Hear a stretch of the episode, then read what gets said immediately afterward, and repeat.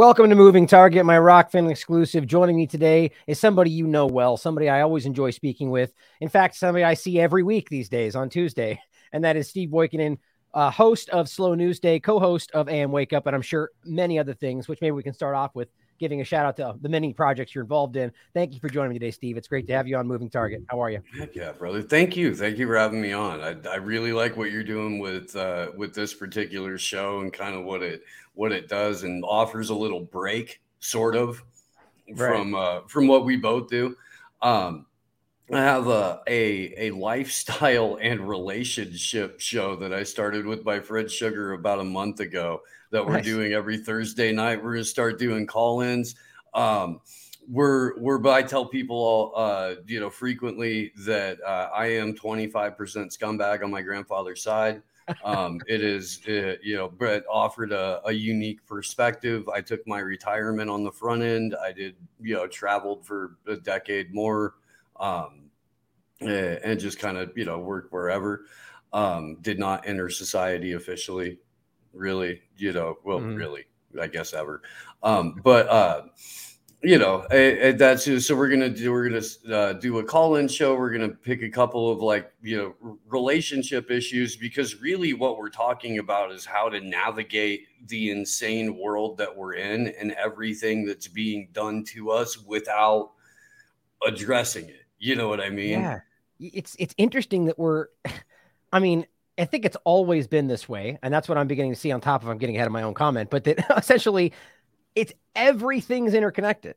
And I think, I mean, this is the reality no matter, I think you come to find this reality no matter what you dive into deep enough, whether you're talking about synchronicity or, you know, this, uh, the, uh, what's the thing with the, the, uh, something science, you know, where you can find the same shapes in shells in your ear, and you know, all, all the it's weird oh, that everything oh, yeah, seems yeah. to connect. Even when you're talking politically these days, it seems it's like everything. My point being is that you're talking about relationships and lifestyle, and it's like, yeah, that that is being attacked right now. You know, it's like everything under the sun is being altered and shaped and in ways that most people don't even are, aware of or want. So it's interesting to think about how there's so much overlap today. And it's important that we don't just focus tunnel vision, which even I fall victim to. Everyone falls victim to sometimes on politics or whatever they're dangling in front of us that day, you know? So it's good to hear, man. I'm glad you're doing that.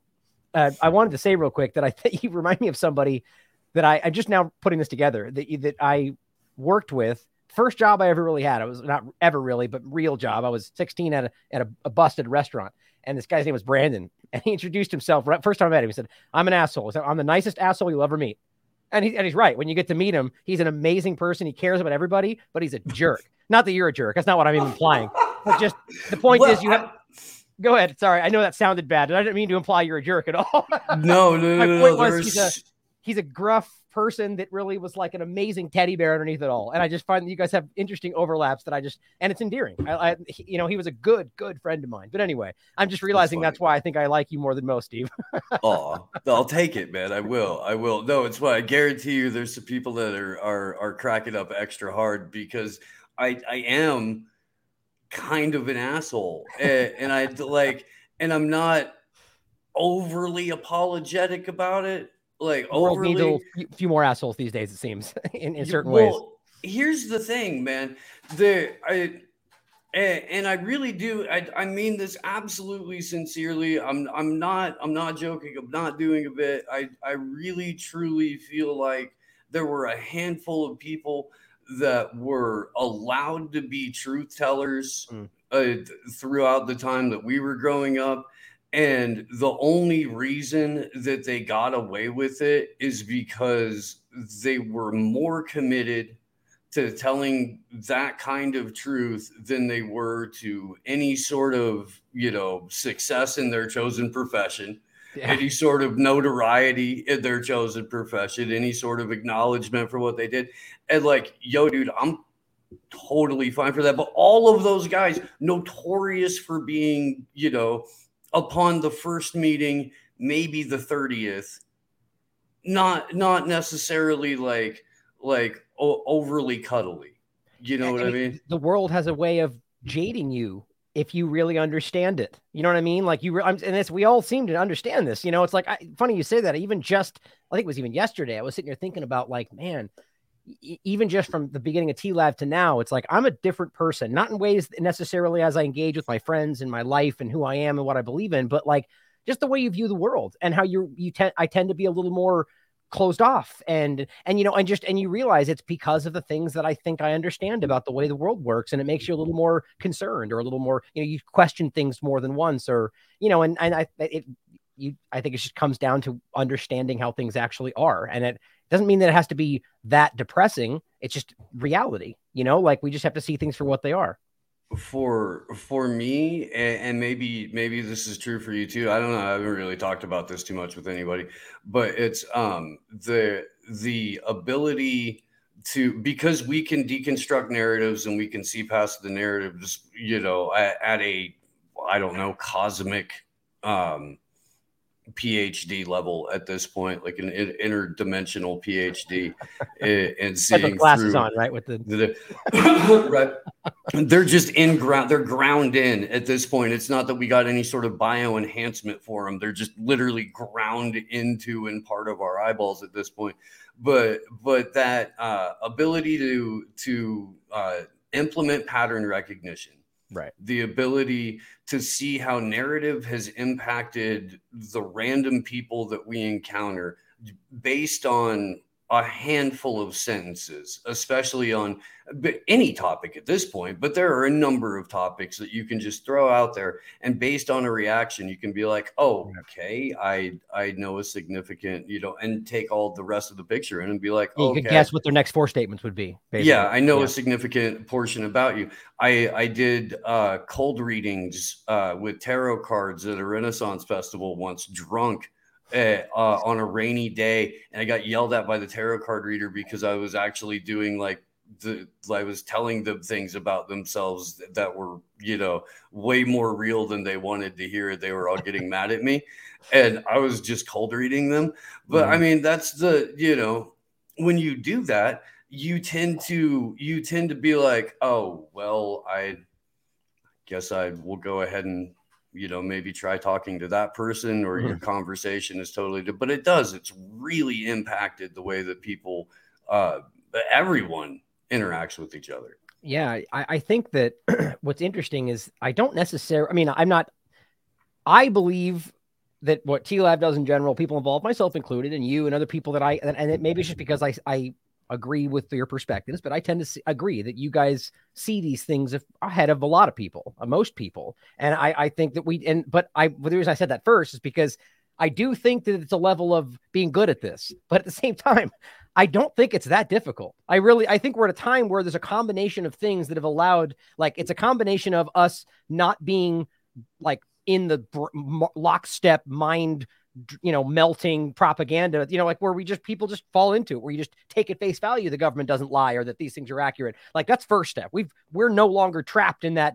that illusion. And so you know that we're questioning things. That's the first thing. That's not that's difficult to break out of, but I don't think that's something that you like can educate yourself about. It's like a, a choice. But then that's alongside the fact that I think the government and people, the social engineers, I don't know if it's that they're lazy or that they just think they need the same thing again will work, which pr- they're probably right. But they're things they've gotten clumsy with this. Like, I, I, don't think it's that hard to see if you're first in this position where you're willing to see through or ask questions. Because at that point, it's just like, really? Did they just say the same thing again? Like, did they literally just stand up and say the opposite? You know what I mean? I don't. So, my point is, I think that anybody can get to this point, And I think it's gotten to a point to where if you're just unabashedly telling the truth, and willing to stand by it, that that's like unprecedented today, or how it seems. You know, not so not to shout, you know, to disparage what we're doing, but at the same time, you know what I mean? Oh no, I mean you you can tell by the numbers of mental midgets who do way better than us that like actual trained monkeys can sit in front of a camera and pull up some articles and recite what's on the screen. They give some people awards for it. Like it's it's insane um but uh, you know but i mean you you are correct. And so so here's the th- i mean i i genuinely think that um have i ever told you my my myers-briggs theory? As in with, like the personality test? Yeah yeah with, go ahead. No i maybe but go ahead. Okay so i and this is all based on a meme but i once saw a meme um that had the the all 16 Myers-Briggs personality types um, displayed as you have like a CEO or a figurehead, and that's one type, and then there's like, um, you know, uh, politicians, other industrialists, or other, you know, uh, like upper echelon members of society that are a couple of other different types. They're in front of them uh, are uh, the media class, the chattering class, and the educated class that repeats everything out. And then, and those are different personality types as well. Then there are also um, people who consume that.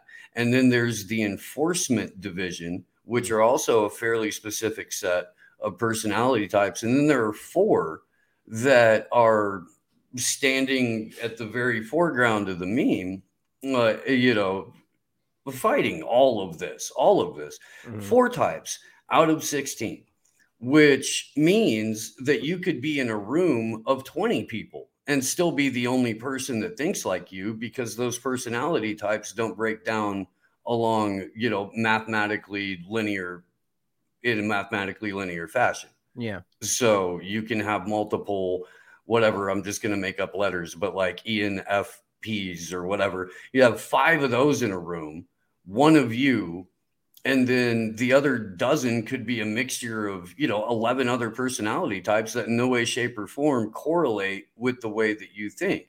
But when we do stuff like this, or when there's a festival or a conference or something like that, and we're all gathering with intention.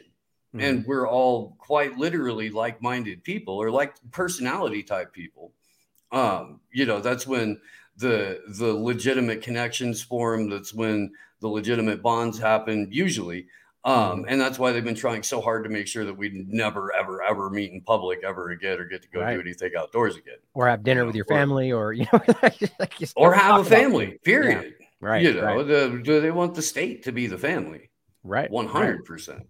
Yeah, I mean, it, it, speaks to. I mean, obviously, like, th- interestingly enough, the Briggs Meyer of all of them seems to be very I mean, at least hmm. it, it's it, you know, I can't say for sure whether it's actually accurate, but it, it's when you do it, you're like, wow, that seems to be kind of insightful. But then again, you can find like the big birthday books of just like your zodiac, and it'd be like, that seems like me, you know. But maybe maybe that too, maybe that is too. I don't know. But I was going to say the Briggs Meyer thing does seem to be, be insightful, but assuming there's only 16 personalities, you know, that kind of thing. But it's interesting because it does, it, you know, it speaks to maybe how that in a may, maybe a more intense way by the social engineers is leaned into to understand how to keep us separate based on the way we might engage and overlap with you know these personalities shouldn't come together because they'll do that or they could lead to that. I mean i know uh, that's just a random thought but i, I think we have to accept the reality.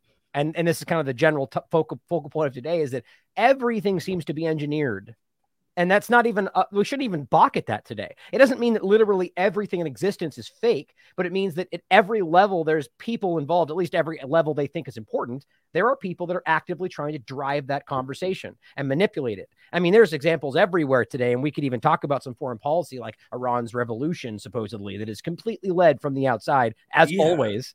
You know, it's just, it's incredible. But I think that's an example of that where they, they plan these things out and then digital ID and that whole overlap is going to just open that door to just fine tune exactly what they think we are, what they think. I mean, God, just guess at the kind of information they have on all of us right now. Probably well, and if you remember too, Iran was one of the first places where they were putting people on blockchain for food.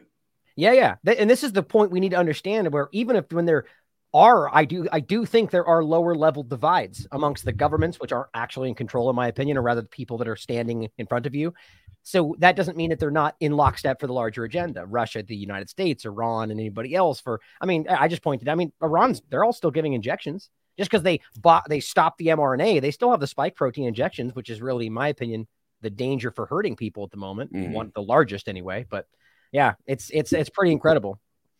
Well, and to to have, I mean, just so immediately, then I can't remember her name, but the unemployed activist who fled Iran, who's been on the State Department payroll for a hundred grand a year for the last decade or so. Oh, the USAID one. Yeah, yeah, yeah, yeah. yeah. Be one of the, you know, one of the uh, uh, westernized voices of this. I have seen some wild artwork come out of Op Iran, and this is I mean, this is all of the the they rounded up all of the Anons that they could who took part in Arab Spring, and they were like, "Hey, boys, we're getting the band back together." You know, no, no, no, do your 4chan worst. We don't care. We don't. We don't. It's you know, we'll round up some of you afterwards, make an example of one or two people, spike football, but we need you to do what you did back in the day uh, in Iran. Did, did the band ever even break up? Is the real question. You know, it's like it's like that's the, the the reality, in my opinion. That just so people can see the person's image. I'll, I'll include the link. You guys can. That's the mm-hmm. show where I talked about her specifically, where she's literally an employee of the U.S. government. I mean, and exactly the same today. By the way, uh, uh, Robert did a great article about that. The the woman's pictured next to Pompeo, which is the one everyone's circulating, which is important to see. She she literally is on the payroll of the U.S. government, works for the CIA, works with the CIA in regard to her operations. It's the same concept you know, and this it's just how is that that's not even hidden. Like it's like they don't even care to go. Why wouldn't they just like delete that page? I mean, what why, why wouldn't they even balk at that? I mean, I don't even know why sometimes these things are that clumsy, but it's pretty pretty well, obvious. I I was just uh I was reading something earlier this morning but uh, the CIA they just released a report saying that because the CIA was so careless in the way that they were communicating on uh, chat boards back about a decade ago for about a four or five year period, it resulted in the death of a bunch of agents. Uh, number and then even the story is like a number of whom were Chinese, you know, and stuff like they, they're openly telling you where they were engaged in espionage a decade ago well, I, I would. T- oh, sorry. Go ahead.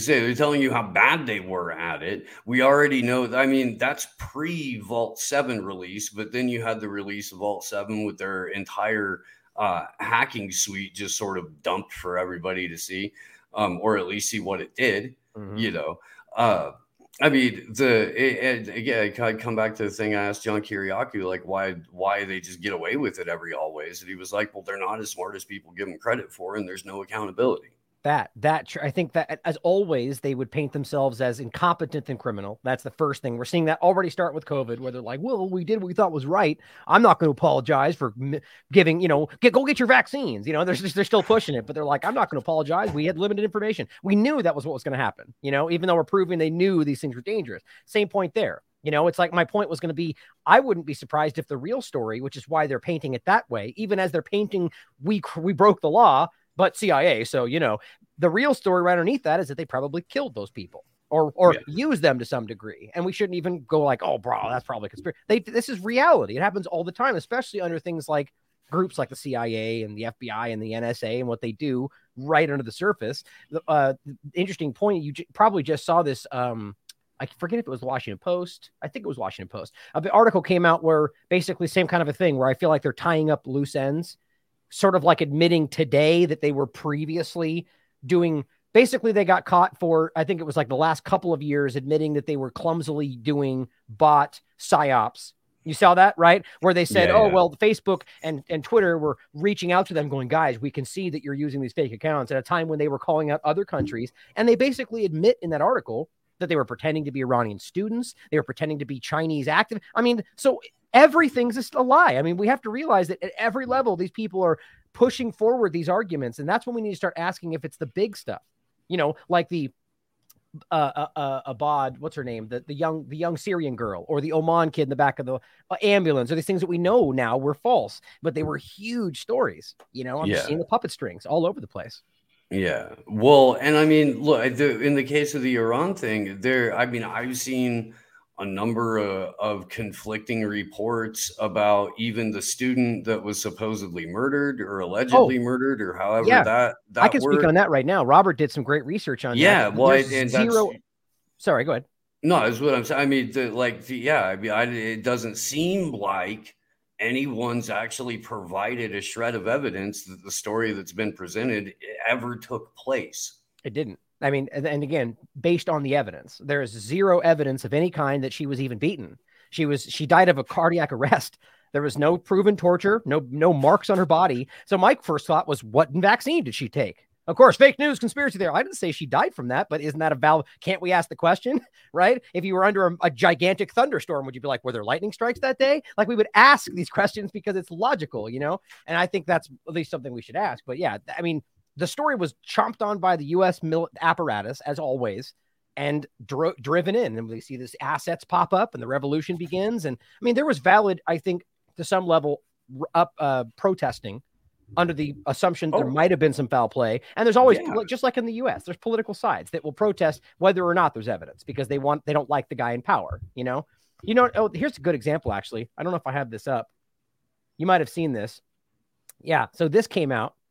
Speaking of the in, the fake news push, and this is exactly what we're talking about. I'll probably talk about this maybe today, depending on how much time I have after this. I was going to try to do a show today, but if not, it'll be tomorrow that this came out and this was everywhere. These people like this, these big propagandists out there that were shared by even corporate media people retweeting this. Inside sources confirm. I love that. Apparently, they're claiming that the supreme leader's son, wife, and child, alongside the top advisors, have all left and flit, went to Toronto. Completely fake news. It's not real, and it's been. That's why this tweet is now no longer there because they don't like to stand by their fake news when when they you know they they like to get the momentum going. And all it was no, the point was to get it out there that they were losing you know, and hope that would push the momentum in their direction, as always. I saw I saw an article last night. I think it might have even been in the show doc this morning. We didn't get to. It had Derek on, and, yeah. and I had a Yeah, he saw.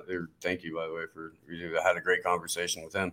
Um, but the I I think the Kuwaiti government dissolved too, or that was the article. But there's oh, oh uh, the way that it's set up is that um, the oh man, I want to get it right. Hang on, I, I should I well, should go, actually go and grab yeah. it. I'll br- I'll show another tweet I was gonna had I was gonna bring up in the same vein. Don't you know? Yeah, I'll go ahead. It, it is. This will just be a sec. Yeah, just while he's grabbing that, I'll I'll probably show this coming up soon as well. Two people you should follow, by the way, despite their tags of Russian state affiliated media, which even if it's that's necessarily the true picture, which I don't even think is true with this. I think you just same thing uh, is on RT and so on. But the point being is that they are always pointing out valid things that, regardless of where they're coming from, are valid, which is something like this. Remember when the collective West demanded the US be sanctioned for invading Korea, Cuba, Dominican Republic, Cambodia, Laos, Vietnam, Grenada, Panama, Iraq, Somalia, Haiti, Yugoslavia, Afghanistan, and Syria. And I could add like 15 more. Yeah, me neither. and this is the insulting part about this is that it doesn't matter whether or not you feel that what's happening is justified or that that Ukraine and Russia, the whole situation was coaxed or not, or it was unjustified, it doesn't matter in the context of this point. Is it it's about whether or not there's consistent logic being applied. We can see that the US government all around the world has regularly taken action, whether or not they claim it's for a good reason or not, that's exactly in the same vein of what we're seeing in Ukraine. And you can say the same thing with Iran and how they act there. It's just insulting, you know, and that, that this is a manipulation to achieve an end that has nothing to do with the peoples of these countries. Go ahead. No, no, you're you're, you're absolutely right. And Wyatt's Wyatt's a funny guy, by the way. Yeah, like he's very it, intelligent, it, and he's constantly making excellent points. Genuinely funny guy. I had him like screaming at me about three feet over there uh because he came through and he like communized our house. he just like was like, all right, well, I live here now until I have an assignment. That's and, funny. yeah. So, uh, and then all of a sudden, like the phone rang, and he was like, "Oh, well, I got to catch a plane." It was a couple of weeks down the road, and then so there was a bunch of beer in the fridge that we just kept calling the people's beer for a while. I threw the the link in uh, the Streamyard chat, and it's from DW.com. Not hundred percent sure how it looks. Just like basically a Reuters grab. Um, but it the Kuwaiti government steps down, but there's still an active parliament because the uh, royal family appoints the government, but not the parliament. It's super weird. I'm yeah. I yeah. I'm so the move move comes after parliamentary elections on Thursday that saw opposition candidates, uh, including Islamists make considerable gains. How odd that in Kuwait, people who practice Islam would be elected to the government there.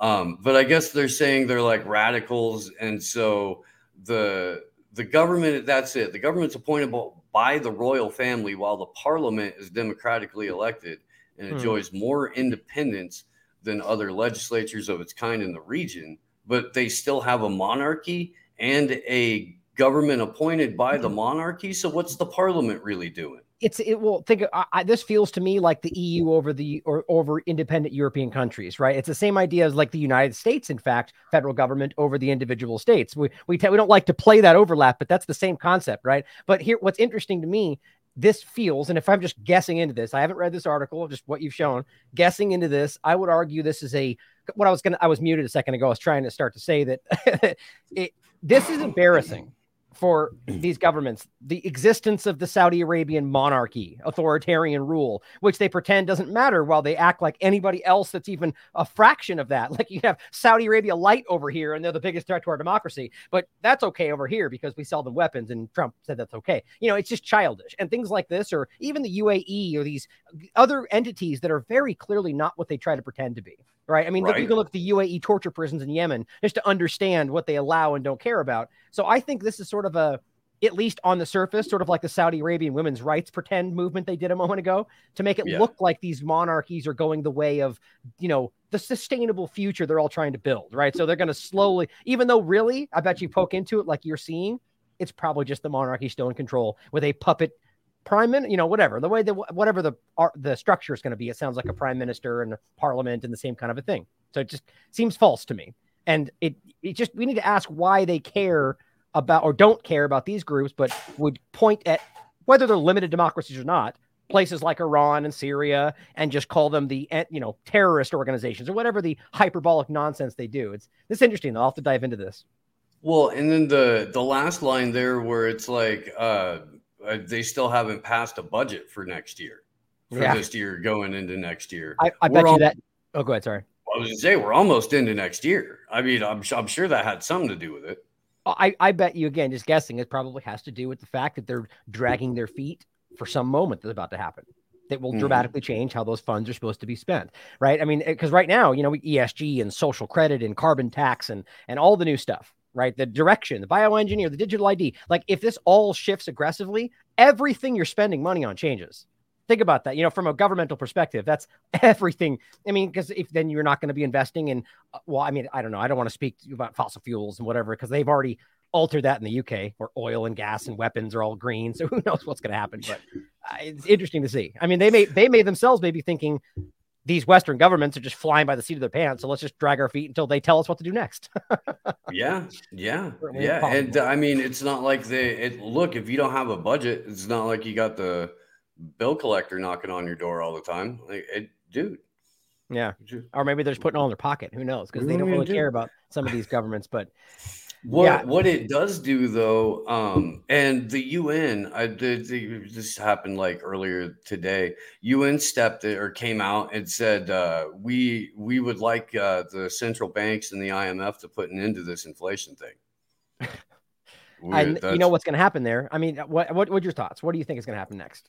Well, to, yeah, I mean, you're kind of you're forcing you're forcing economic cl- collapse at that point. You're forcing it to happen. And you're forcing it to happen at the the lowest possible levels like very very very intentionally designed to go gradually upward until you've squeezed out just about everyone from being able to have uh, a, an economic voice in their future Mm-hmm. And I mm-hmm. think that that's, you know, one of the things that this has always been about is removing our ability to speak with currency.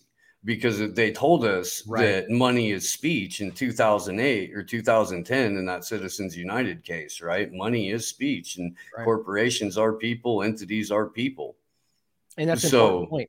Well, saying vote with your dollar, right? Well, there, there you go you know but you're you're trying to well you're not even just trying to you're not even even trying to vote with your dollar. You're just trying to speak with mm-hmm. your dollar. I would like to patronize a local business. I'm sorry those don't exist anymore. You have to go to tim hortons canadian. You have to go to mcdonald's or you know whatever. Yeah.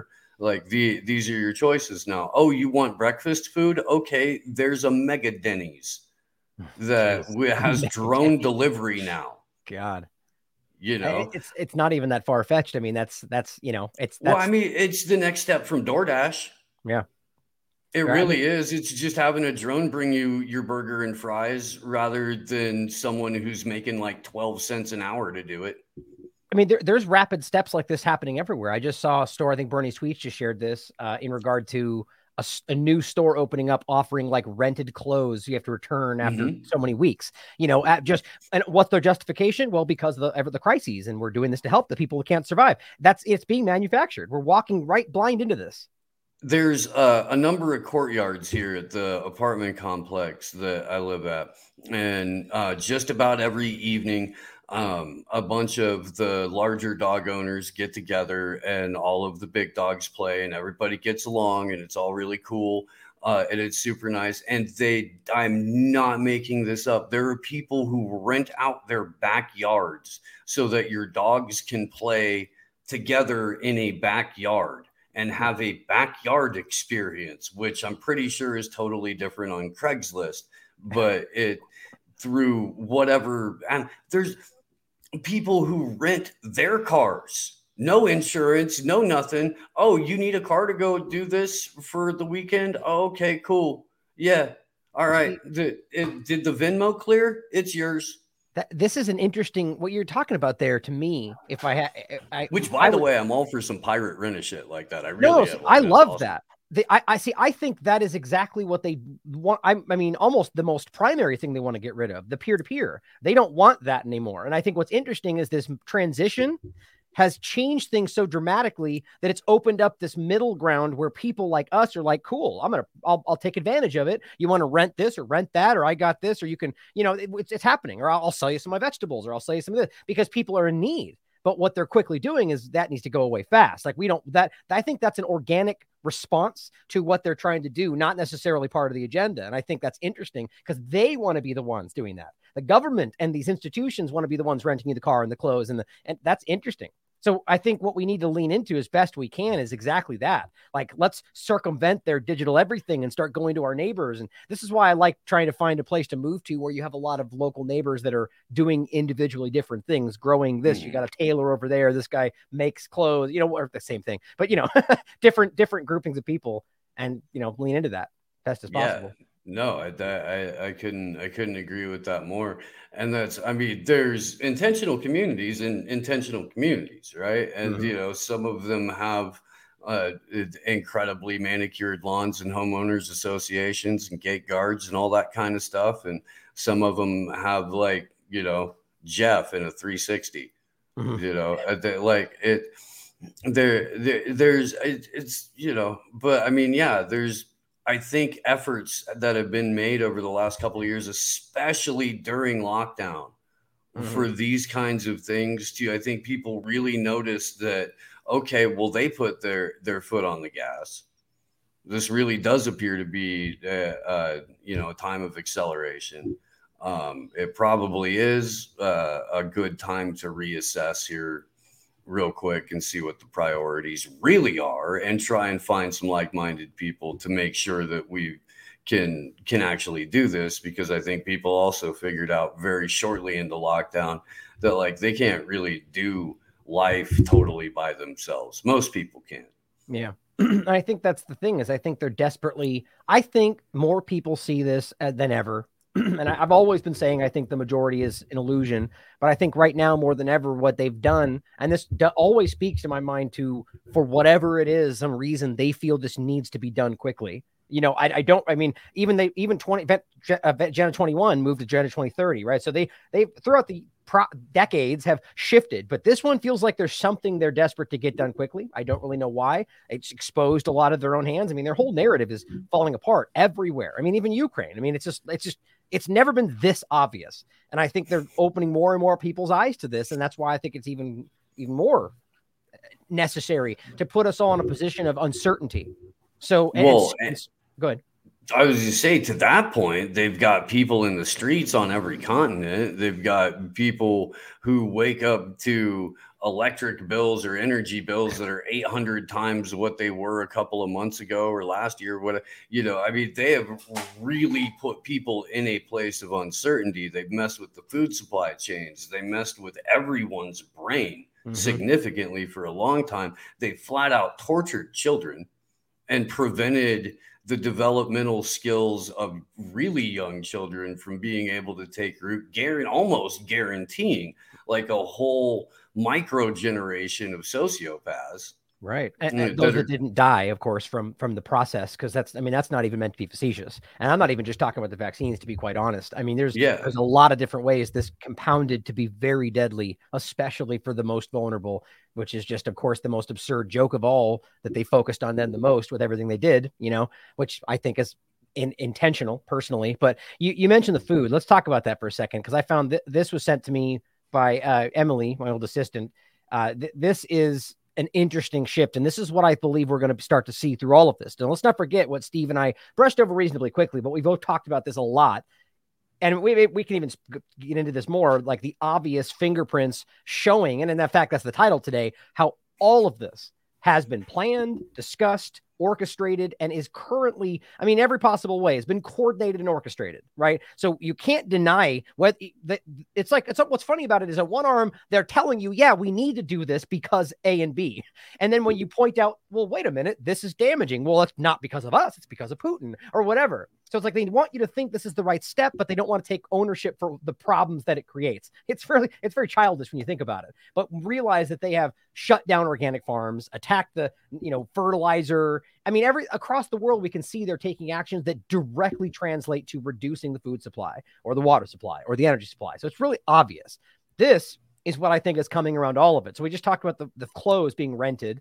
Here is something that's coming out uh, this article is called Right to Food. What the all they're saying is, well, of course, because runaway inflation and out of sight food prices seems to be a new uncomfortable norm. Well, no, it doesn't. It's so, mm-hmm. and this is just a self serving right article talking about this organic thing that just happened. And yeah, that since that's the reality, it says our cover story begins in Maine, the first state to embed in its constitution the right to food. Now, I'm not even necessarily getting into whether or not people have a right to food. You make it, we make an argument people have a right to water. So it seems like a fair argument, but then is that something the government should be stating? And then two, is that something the government is obviously, in my opinion, going to abuse? And do they even care about the right to food? What do you think?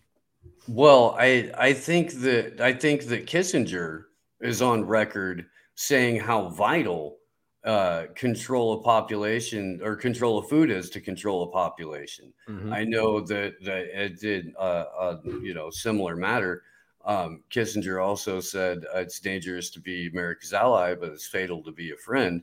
and I kind of feel like uh, Americans have been told that that you know being a good friend to ourselves is by getting on all of these programs. I did a deep dive the other week about the USDA's uh, federal garden registry program. Allison Morrow hit hit me to that. I didn't even know about it, you know, but it like it's you go into what uh, registering your garden with the USDA is, even in a public space, public space, which applies to all of your available land. If you wanted to have like a timber preserve or there was some water running through it or some fish or any particular kind of flower or something like that. At any rate, um, it, you click on their priorities and it's immediately all of the sustainable development goals. And it's immediately all about a transition to the sort of sustainable uh, urban farming that you if you signed up for this would automatically have to be ran according to what the FDA, the federal government, said. Can you, it, can eh. you elaborate on that? I, I Alice Morrow is doing great work, by the way. I always I have always just shout her yeah. out. I think she does. You know, she really clearly has an the the intention to do as much good as possible. You know, and I just think and she or we I, have been we've been going back and forth since she first transitioned away from the corporate media, and yeah. just watching the journey of under realizing how much is really an illusion. You know, I really respect her. But so what what's interesting though, go into that. The, the I didn't hear. I haven't heard about this. So what does this mean? So you have to people are being forced to register their gardens, or it's an option, or how no, is that? It's an it's an option. Um, it's a thing that uh, uh, Tom Vizelak, I think that's how you pronounce his name, mm-hmm. um, when he was agriculture secretary under Obama, tried to get started in 2009, and this is just um, the the current incarnation of it. Um, I will throw it to you in the Streamyard chat.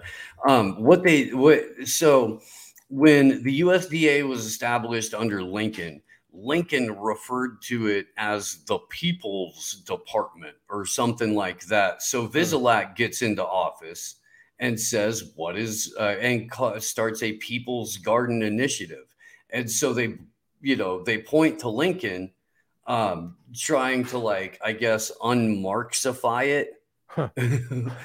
but, but, um, this is crazy so they want so they they tell you on all of the first several pages that it's only public land already it's only public spaces. The pilot project that they have is in front of the usda building in dc um, it's all like raised beds and well manicured and blah blah blah.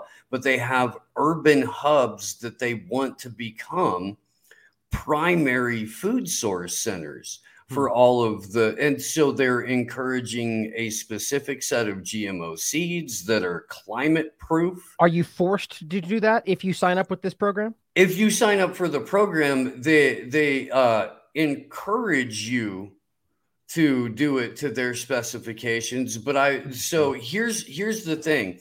They're doing this with ranchers and large scale ag too. And Allison had uh, a guy on um, who's part of the beef initiative I don't know if you're familiar with that or not. There's a dude called Texas Slim who's one of the co-founders of it. He's a regular in the the No Agenda community. Um, we've had him on. Um, but uh, they uh, one of the ranchers applied for a USDA, you know, sustainable. Uh, what is it? Uh, oh man. Oh, that's interesting. Go um, ahead. I said thought. But it's basically like like a sustainable, uh, um, you know, uh, reclamation of the land, no inorganic whatever. You the cows are themselves are fertilizing all of the stuff around it and blah blah blah that kind of thing. They applied for it. They checked off all of the boxes. They were overqualified for what they were doing. You know, mm-hmm. small family ranch, all sustainable, all uh, you know. Um, um, I guess, uh, oh God, I can't remember the name of the agriculture, and it's going to drive me nuts. It really is. Um, eh, it's a re something, and I can't remember. Um, at any rate, they checked off all the boxes. They applied for the grants. They were turned down for the grants. When the USDA announced the list, it was all like Walmart and JBS Ford, all of these major national corporations. So now when you go into a big box store or a big chain store or something, there's likely to be in it a, you know, this location is proudly supported by a local rancher. And it's again, it's the same. You have to, you know, abide by the USDA protocols for their particular brand of agriculture or their yeah. particular brand of ranching it feels like an, a politicization of of the entire like this the thought that came to my mind was the idea of like when you mentioned like the USDA kind of like you know whatever stamp you know grade A, grade A uh, organic or whatever they're claiming these things are where this will of course my mindset just to be transparent is trying to think about why that would be happening and what you know nefarious agendas behind it all. This is i hate to be pessimistic. That tends to be what you find when you dig into these things. Is, it really about what's right for you or is it about controlling the food supply and getting people to understand and do things differently? So it's voluntary. You don't have to do it at least as it seems. So my thought would be this feels like a way to transition people into meeting certain criteria or they do don't get or qualify for things they previously were getting, like a certain grade or a USDA stamp, or or talk about organic or any of these other topics.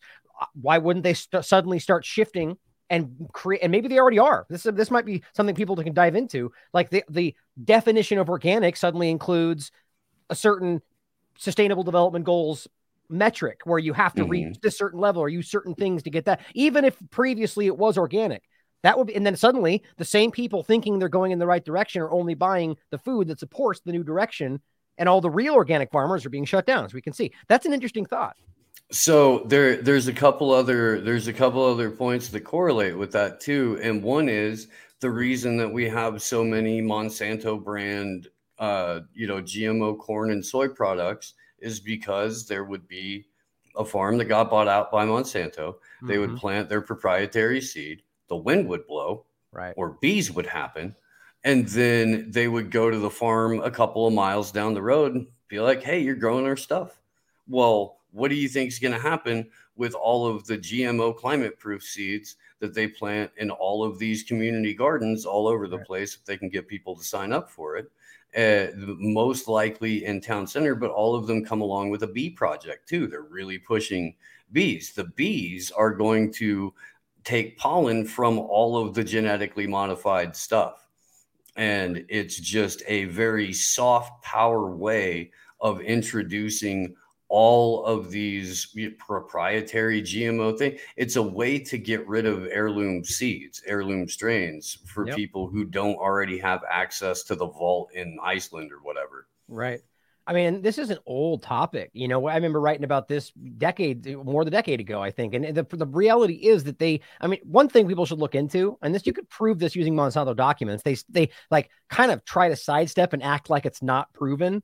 But the idea that they did verifiably pr- create what the, what the what the term at the time was Terminator seeds, and these were seeds that would not what's the right term? Uh, produced, you know, they wouldn't, they would be one season and they're done. Yeah. This is yeah. Zero, zero germination. Yeah. Right. Or not they, germination, but zero pollination. Yeah. Yeah. I'm not, I'm not sure which one is correct, but yeah. yeah, they don't produce, you don't get more seeds after that. You have to go back to Monsanto and buy more or Bayer.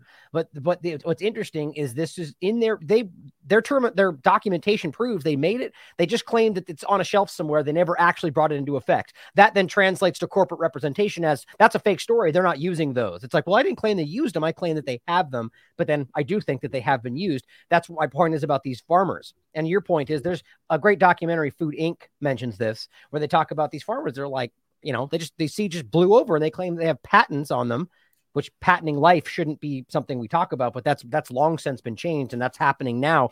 Another overlap is whether or not you're now different DNA wise and whether you're now patented by Monsanto Whoa. and Pfizer. What do you think about that? Um, uh, irrevocably so, in my opinion.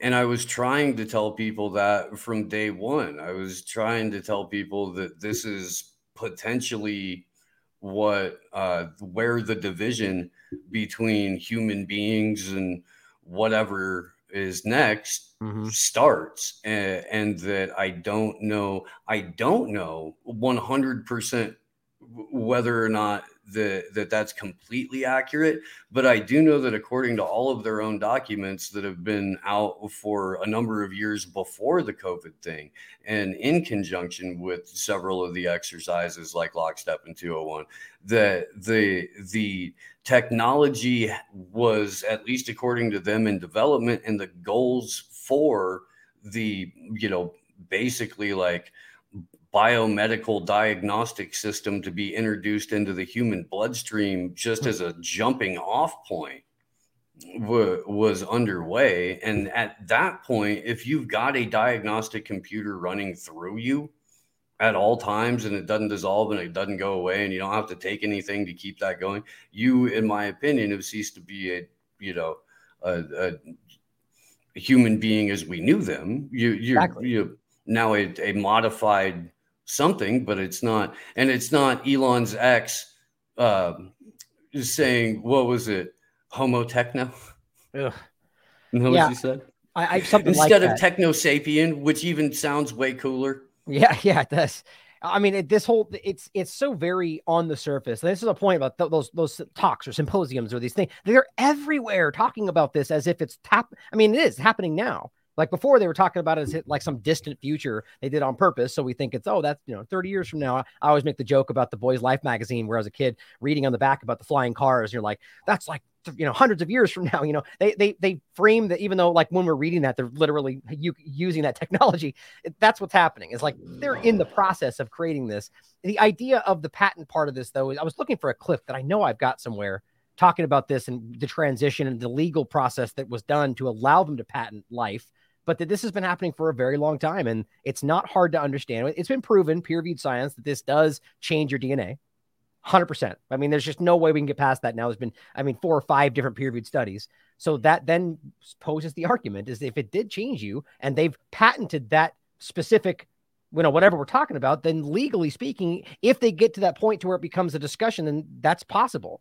I don't know why well, we would quibble about that and and you're you're absolutely correct. And then the other side to that too is if there's only uh, adverse events and detrimental long-term effects to be had from this product and so it's going to generate the need to create other products to alleviate or offset or combat it then you have effectively patent or not become not just a permanent customer but effectively the test property of yep. Moderna or Pfizer or whoever else without, you know, signing anything, without doing anything of that. Zero consent involved.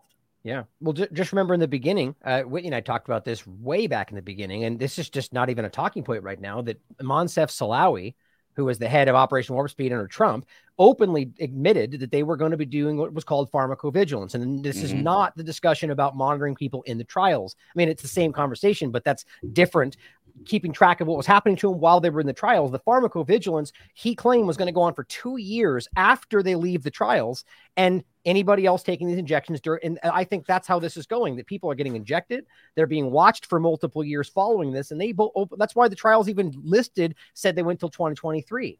You know what I mean? This is all on the record. And so I think, and they talked about things like, um, what was it? This it wasn't not Palantir, or maybe that was it. I forget which system they talked about, like using one of these systems to monitor and so on. And so they are watching to see how this goes. And you're yeah, no, Palantir has contracts with either four or all, all five of the Five Eyes countries with all of their different health systems. Palantir and the NHS are like that hmm. now. Um, the uh, what what's his name? Uh, Neil Ferguson um, from the the UK college there that has done disaster porn and fell up every time he's been wrong. Yep. Uh, has I, a a like lifetime partnership with Palantir. I genuinely think that he is paid whether it's stated or not, to be wrong in the direction of what they want to. Not, you know, again, whether he even realizes that. Like, there's a lot of people, like with Iraq War, is a good example. People that got aggressively wrong repeatedly and got promoted for it, or then people like uh, Jesse. Uh, um, I don't know why I'm blanking on his name all of a sudden. Shoot, you know, Jesse Ventura. Ventura, thank you. I don't know why I can't remember his name. He he, you know, was one a, a, glaring example of somebody who was waving the red flag and screaming what was going on, and then you know clearly got relegated as some kind of conspiracy theorist. You know, same thing today. It's just it's every time that's like that. They get look at Rachel Maddow and Russiagate. You know, it's like they get, you know, he Imperial College of London, specifically Neil Ferguson, as you pointed out, have been wrong, not just a little bit, but catastrophically over and over and over. And they still get even right now during COVID, they're still going, Hey Neil, what's gonna happen next? It's like really they're still giving grants to EcoHealth and Daszak. I saw that. I was gonna talk about that again today or tomorrow. That that's yeah, I, mean, I, I had I, I didn't put anything COVID in the doc for this morning because it was oversaturated with other stuff anyway. And I was like, well, I know I'm going to wind up talking about it at some point. But mm-hmm. I mean, and they had just made a, a big ordeal about uh, Eco Health Alliance getting shut out of like one part of one grant or something like that. And people were spiking the football like they got Daszak or something. And I'm like, look, you guys, can you read two paragraphs down? Yeah, right. It's it's in the same article. Well, no, and that's oh, it's the sensationalism and the clickbait aspect of what we do that just kills me. In man. the two party paradigm. I, I mean, I know there are people that aren't necessarily tapped into it that are still dishonest, and that just anybody anywhere will, to some level, you'll find people that'll be that way. But the two party paradigm is, I think, what you're talking about the most. Is they that's why that happens. It's this grouping mentality. This, you know, even though they argue that that's the opposite of what they are like collectivism or whatever, but they they all gravitate to the same arguments and the same subjective statements, and you know that this thing gets stated and the narrative's already pushed out because that's what they want it to be, and you know it happens everywhere. But the the what's irritating to me about the Daszak and Eco Health Alliance conversation is that I made this point. I think you even did too right in the beginning. Is that when this first happened, even when Trump stood up and said, you know, we're defunding we want, right at that moment, and still to this day, there is numerous other labs in China doing very similar research that never stopped, never. And so the fact that I mean, EcoHealth and Daszak are, are names that we and it's concerning. Like I I thought the say that no effing way. Like that's the, I think what they want to do is do that so it's like well what you know that's a conspiracy theory. We're doing it mm-hmm. because it's not a big deal and it is okay. And so the average person will think they wouldn't do it if it was wrong. Like that's how they get them, you know. Yeah. But it's it's it's it's relatively not important when you think about the fact that it's never actually stopped the EPPP research or whatever they call it now, gain of function. It's still mm-hmm. happening, and it's an overlap of the U.S. government and uh, and China. And it's during Trump, during Biden, during anybody. I mean, this this is the illusion of it all. But yeah, it's a big deal. I think it's important. It, it it is, and I apologize because my dog snores like a drunk lumberjack. I can't even hear be... him though, so no worries. Okay, okay. it's I'm the same way. My, mine's mine's a uh, you know that's how it is. She's she's sleeping right there. She's not very loud, but you know it's they're I in have, here. Uh, I, I Vanessa Beeley has sent me voice recordings of her dog snoring because she's got a she's got a pit too. And, uh-huh. Oh, dude, it's it's so hilarious, so hilarious, but my, also very distracting. Yeah, yeah. My my old pup, uh, she used she every single time she slept, she would dream. I, I know some a lot of dogs like that, but but not all of them. It's like you know the active imagination, and that's what would get. It would be funny. We'd, I'd be on a show, and you'd hear the you know yip yip yip yip yip. You know her her feet hitting the, the desk or something like that. She's always dreaming, but they, they're they're amazing, man. I, I don't know. I couldn't have a. I wouldn't uh, be the same person without them. I think personally. No, dude. I gotta tell you, man. I mean, it was uh, an interesting couple of years before the the whole like leading up to the lockdown and during all of that and all that kind of stuff, man. And I'm really glad I have a dog.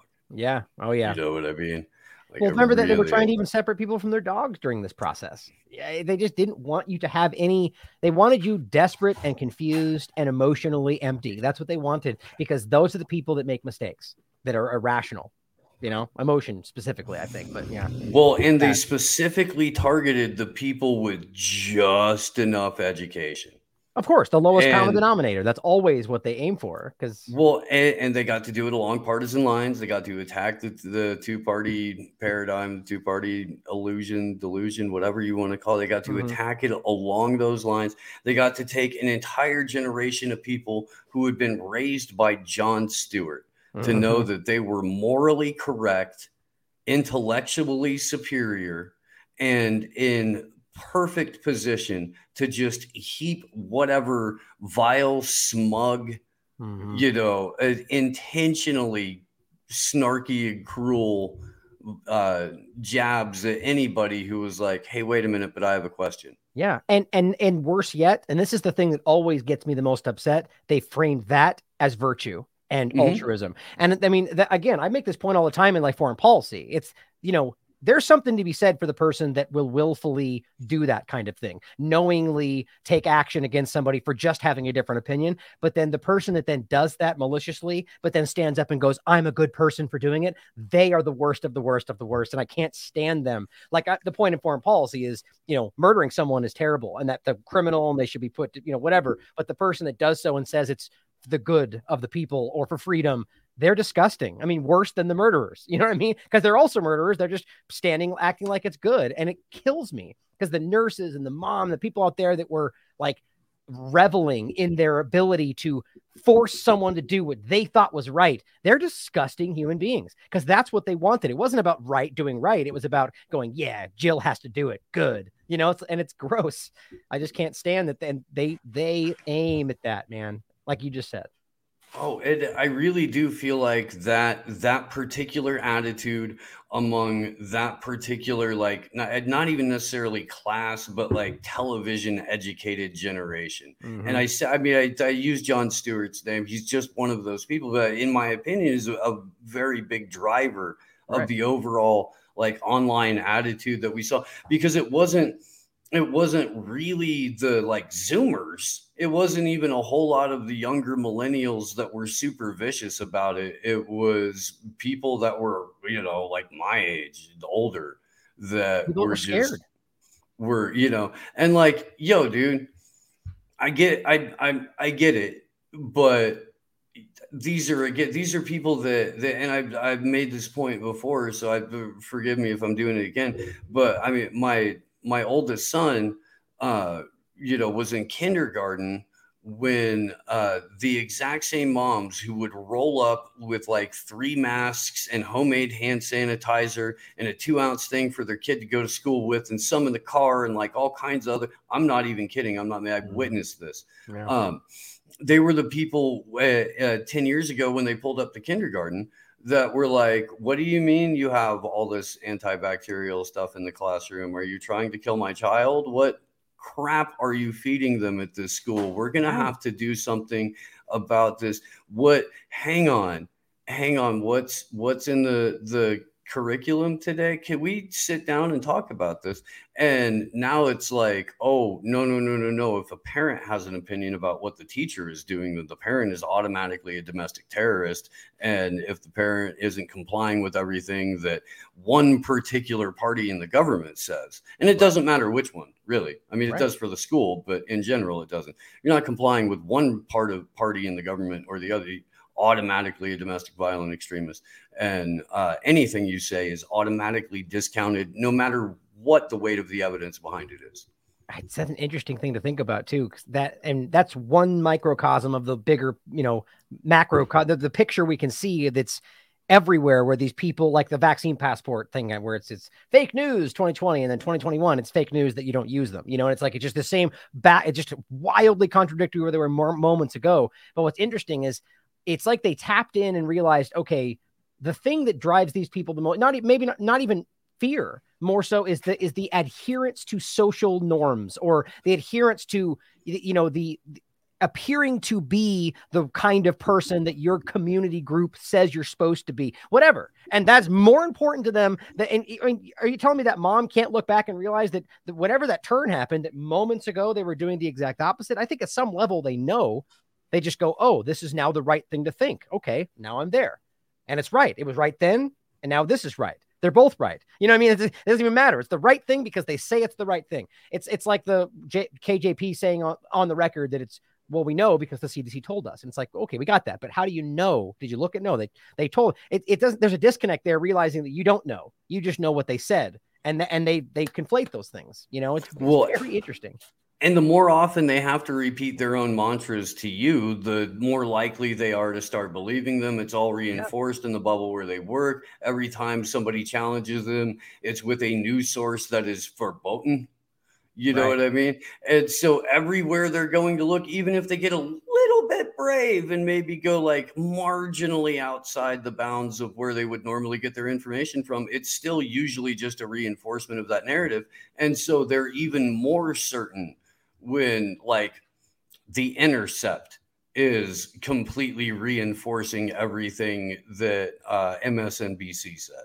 Right. You know? Right. so. Is, I was, was going to say this play this this is a role that's very important in all of this. That they there are people in in the independent media you know, doesn't necessarily just because independent media doesn't mean that they are one independent or two that they are necessarily honest, but that it's it's interesting to see that kind of thing where there's a lot of these bigger groups that have shifted in this position, sort of like when you saw the past, like Vice became Vice, you know, or or uh, uh, what's the other one? The Democracy Now became Democracy Now. You know, and it's like where they they whether they were ever actually what they seemed to be in the beginning, they've shifted into something that's basically mainstream media light you know, or the Young Turks or whatever these groups that are they they're playing their role very specifically right now. And But I even think there's another third level of that where it's like those people people anybody with their eyes open can be like, yeah, they're just mainstream media now. They're doing the same thing. So now there's this new grouping of people that are coming up. And, you know, if we always just have to be aware of that. And I think they play a very careful role because it allows the person to pretend that they're not trusting mainstream media because I've got an independent source that says the same thing. Well, they're saying the same thing. It's the same narrative and the same push. You can listen to all of them, but question all of them. And that's not what they're doing. You know, it's very clear that they're choosing to to grab onto the narrative that fits them the most, or that makes them feel like they're virtue signaling the right way. Sad.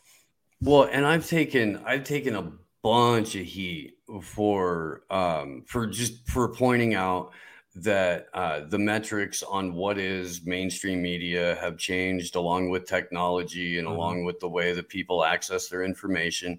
And anyone who wanted to have even a halfway successful narrative manage operation would, if not be outright trying to put their people on as anchors, would be putting people that can, you know, plant seeds or or just come on as you know an official source who isn't really part of the machine or mm-hmm. maybe used to be in the CIA but isn't right. anymore but is still you know, in his early in their early 50s and in great shape. It looked like they talked to people in the company on a regular basis.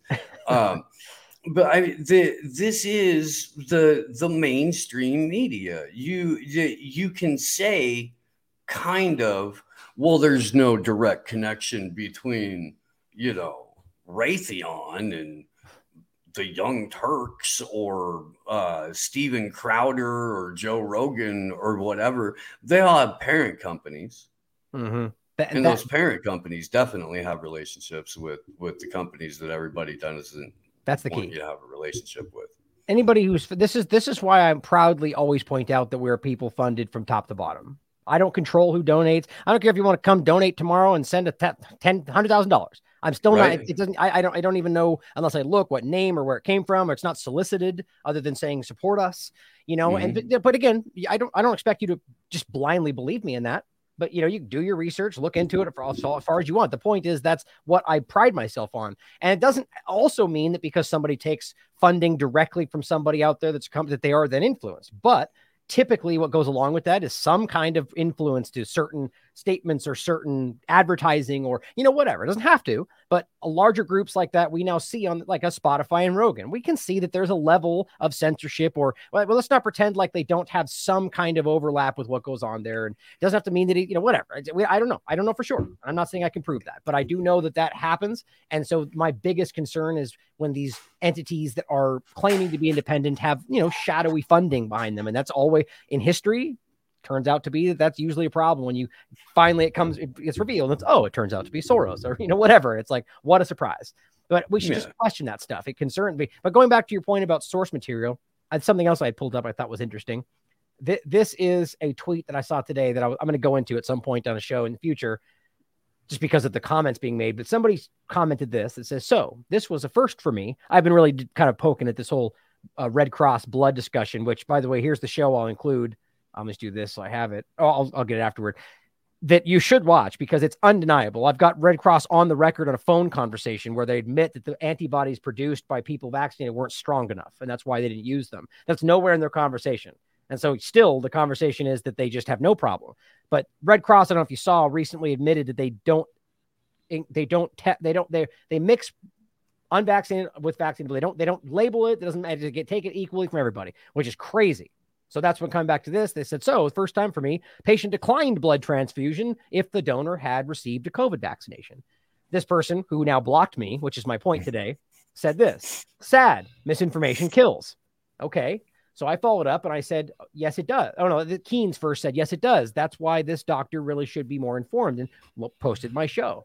I responded to her who blocked me as well and simply said, There it is, you're blocked. Mm-hmm. I simply said, Thank you, who posted my show. But instead of posting my show, which they will no doubt dismiss without review, which of course they do, post the science they claim to trust. Here are just two, two, just two of the numerous peer-reviewed science links in the show show notes that prove that it is in the blood. Okay, it's as simple as that. And you and I, you, you've seen these probably. This one shows yeah. circulating exosomes with spike protein in the blood circulating. The other one is the one that mm. shows 11 of 13 people finding spike proteins circulating in the blood within 24 hours. These are peer reviewed science. You just can't pretend they're not there. So, first of all, is to realize this doctor doesn't know it's there, doesn't care. And the person who, when confronted with the reality of what she thinks was misinformation, blocks me. Oh, Man, those are those are great flags in that bio too. I know, right? it's just, but it just kills me. And this isn't new. We all see this. Maybe she's a bot. Who even knows? But we, it's what's killing me though is that people have been conditioned that oh, if it's not CNN or, or whatever they believe in, to just disregard it without even engaging with it. But that is literally the definition of ignorance. That's willful ignorance. Blows my mind. I, and I think that was really it. I don't know if you had any comment on that in general. Oh, and this was the other one. Um, where was it? Where they're making the same comment that I'm I'm attacking all over the place, which is, mm. oh, I'll, I'll, read it next. Go ahead. Do you have any thoughts on the on the blood transfusion part? I well, no, I mean you're you're correct. The there's no there's no way you can walk around saying we haven't seen spike proteins in the blood. There's no way there's no way you can. So at that point, it becomes either the person with the medical degree that I'm talking to doesn't know anything about what they're talking about. And I right. should, you know, if I have a, a, business relationship with this person, I should end it.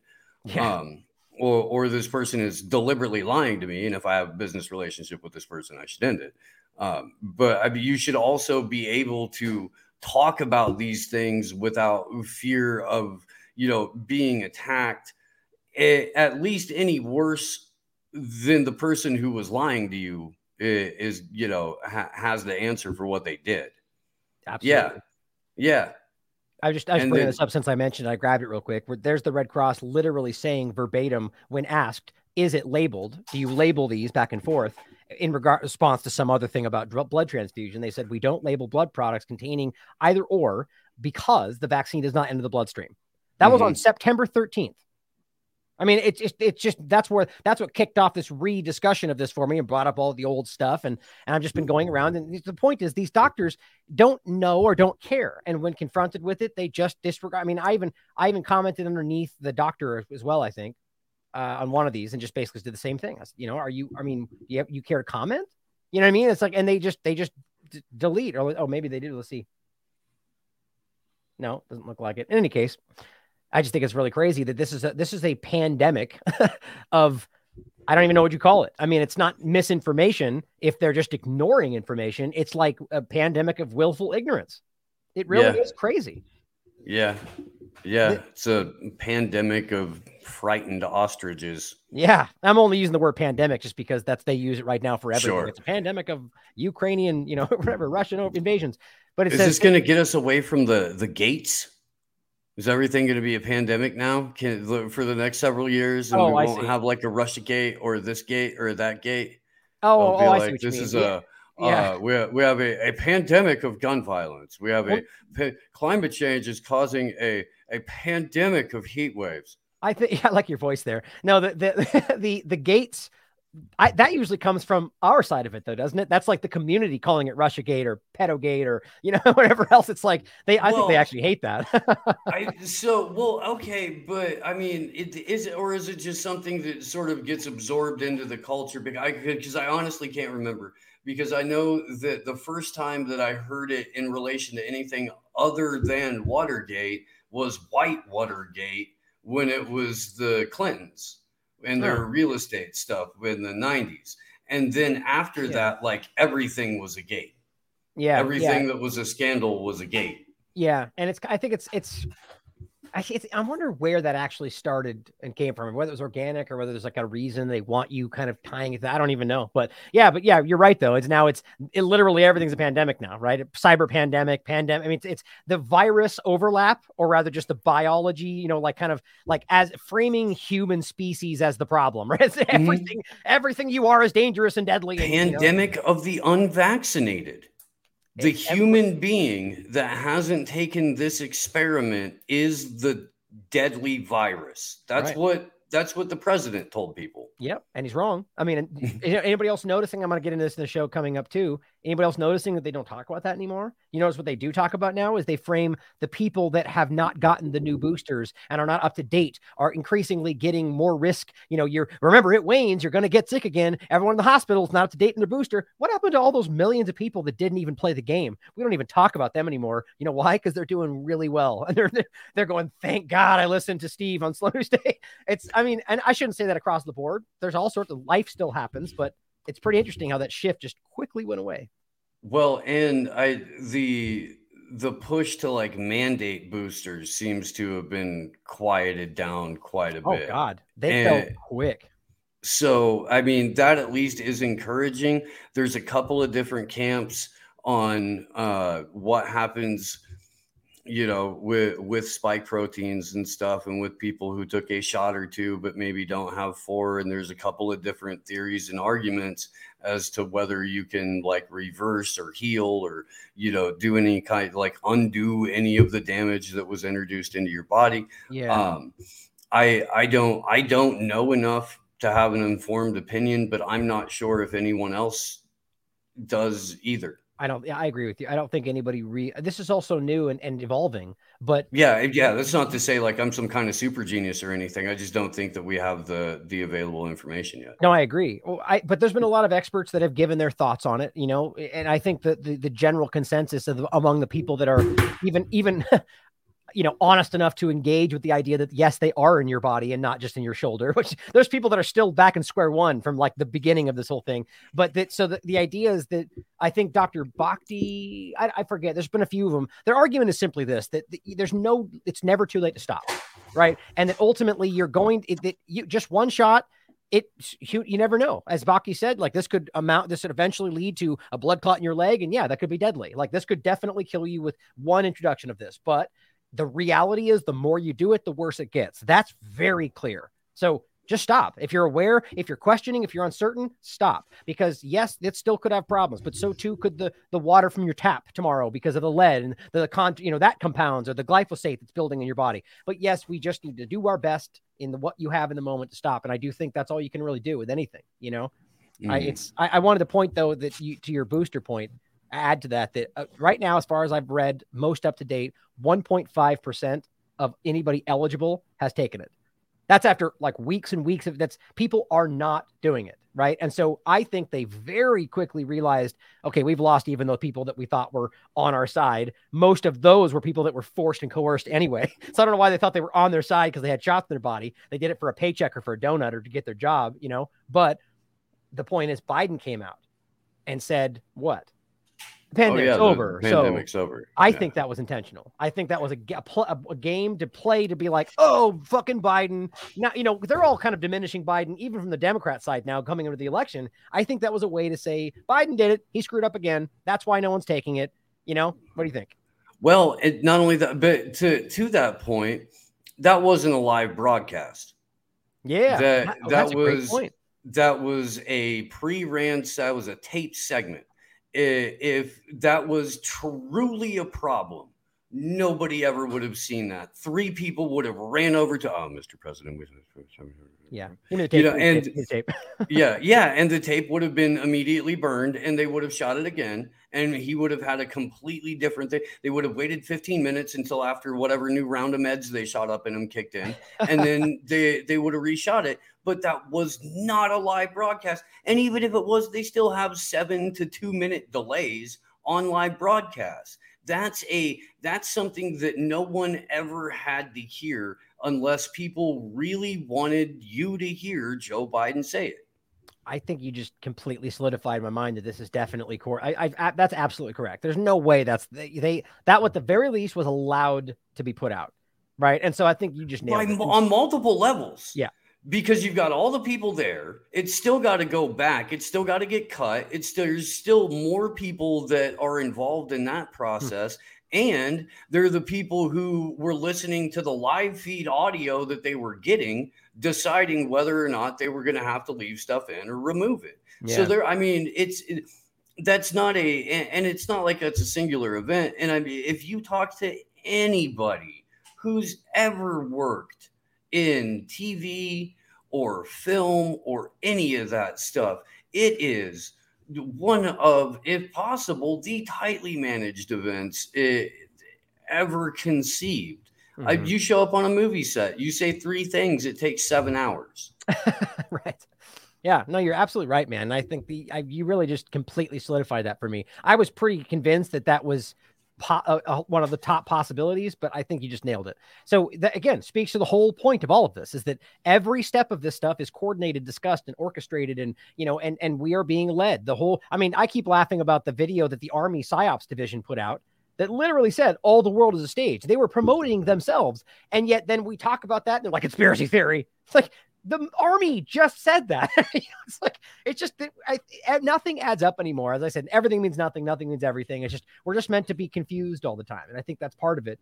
Before I get away from this, I wanted to point to show you this last one, and then we can finish by talking about the whole uh, the point we are making before about the. Um, really, we can talk about the direction of the Great Reset and where it's going, and we can talk about things we were mentioning before we got into it. But mm. uh, this is the last one. I think same point. The same doctor, by the way, I'm sure that person's going to block me as soon as they realize I'm posting this stuff. But it says, so this was the first, oh, the wrong one right here. Uh, to clarify, this person said, every day I awake thinking, what can I do to make things better? I will not stop advocating for my pregnant, mo- pregnant, pregnant moms.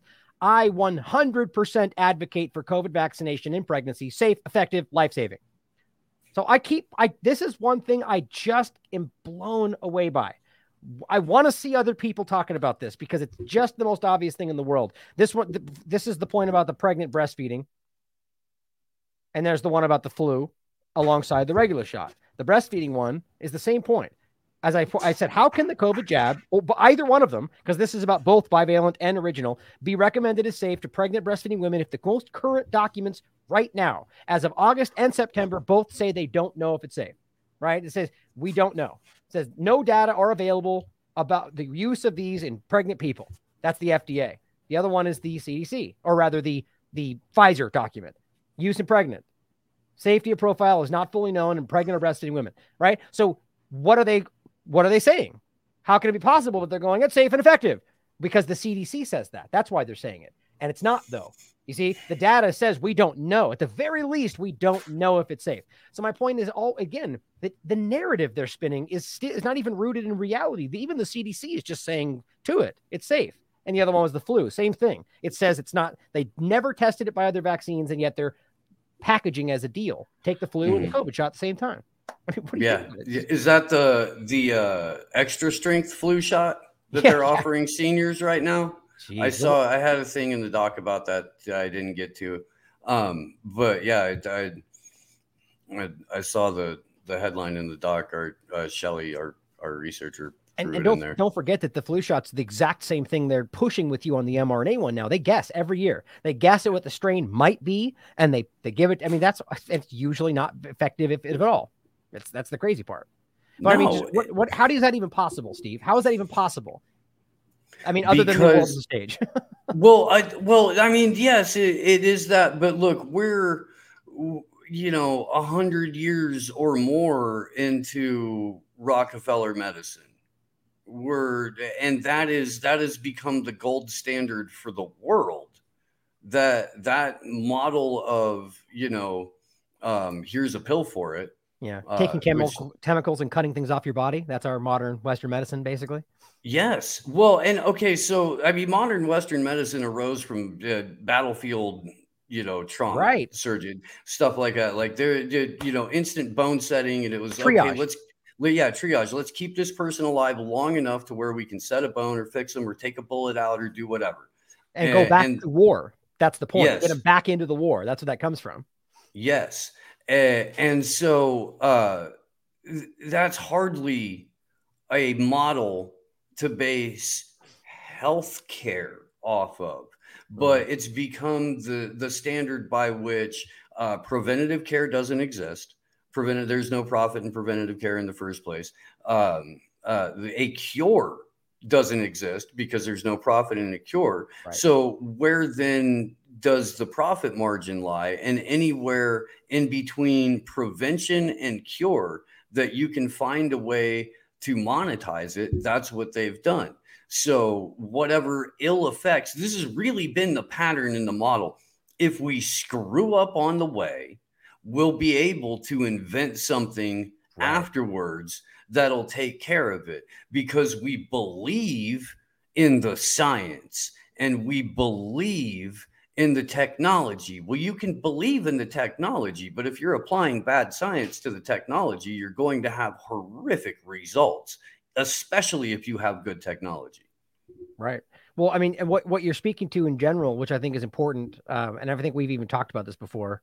Uh, I'm trying to grab the link. Is is the idea of the Rockefellers and the Carnegies and the Flexner Report and the American Medical Association and the very clear shift in the direction of petrochemical drugs. Now, what I think is interesting though is that this was done essentially the picture you just painted, right? Where you're at a time where you've got this system and they found a way that you know the middle ground you painted there is where you can you know benefit and what's a perfect way to to find the best benefit? Well let's work with these fa- these these elitist families and take the thing that they're focused on oil and use that to make drugs. And literally everything we're using today is based on petrochemical pharmaceuticals. I mean so they just created exactly like you're painting a, a, a field of medicine where we're now being pumped full of chemicals and cutting things off our body and acting like that's the best level. You know it's it's scary and so because the the families that were involved were also the families that you know were principally donating to other schools of medicine and other colleges of medicine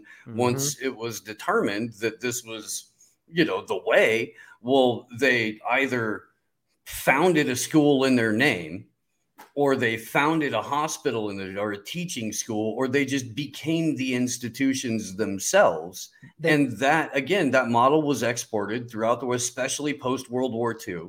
Right. And this particular brand of, you know, virology and petroleum chemical based solutions uh, has that's just that's all people know to the point ryan to where arguing anything holistic or anything that might be naturopathic you get straight up called a witch doctor.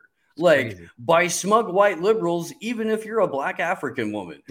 Don't even like don't even hesitate. Why some witch doctor? Nonsense. It's it's i mean it really is crazy because the the the Ro- rockefeller first of all died and used a a naturopath a homeopathic doctor right up until the day he died which tells you everything. But yeah th- th- this is a coordinated manipulation to use the things that profit them the most at the at, at the your the expense of your health. Like as you pointed out they they when they basically influenced this using what was called the flexner report that's the first thing to look into. They put out this big report about the you know the direction they're going to be taking and then they made sure that they put their people and this was mandate di- dictated they had to do this to be involved with this new direction uh, they got themselves positions on all this on the boards of all the schools. And all the schools that didn't comply were shut down. All of them were all the natural homeopath all- allopathic or no naturopath allopathics the the bad the yeah. out, outward internal medicine and they shut them all down even though again he used it till the day he died. It, it's it's about profit and control you know and, and not, not to mention just pharmaceuticals. I mean remember we still use asphalt for roads and things that are based on on on petrochemical type creation is that the right best thing we could use? Who cares? Still going to use it because it's about the, the controlled profit. But yeah that that's a scary reality to understand. And that same point you can see the coordinated actions there the, the manipulative orchestration, you know, driving us into what they want to be the next step. Now, I think we're doing, we're living through one of those right now. I think mm-hmm. that whole shift, even the idea of like breaking up with Standard Oil, you know, that that which ultimately they knew would make them more powerful, but give the illusion that they were broken up. We're watching this happen right now. We're being driven into the next step, the biosecurity state, because they're technologically at that point now. I think. I when Joe Biden comes out with an executive order about the bioeconomy, where it says we want to be able to, you know, treat all living organisms like computer software where they're writable. Mm-hmm. Uh, it's just, I mean, in like the second or third paragraph, right? You know, you talked about on your very, show. Yeah, I mean, just very, very upfront about it. Yeah. Um, the that yeah, no, to to call it conspiracy at this point is to make a mockery of everything that you already believe in.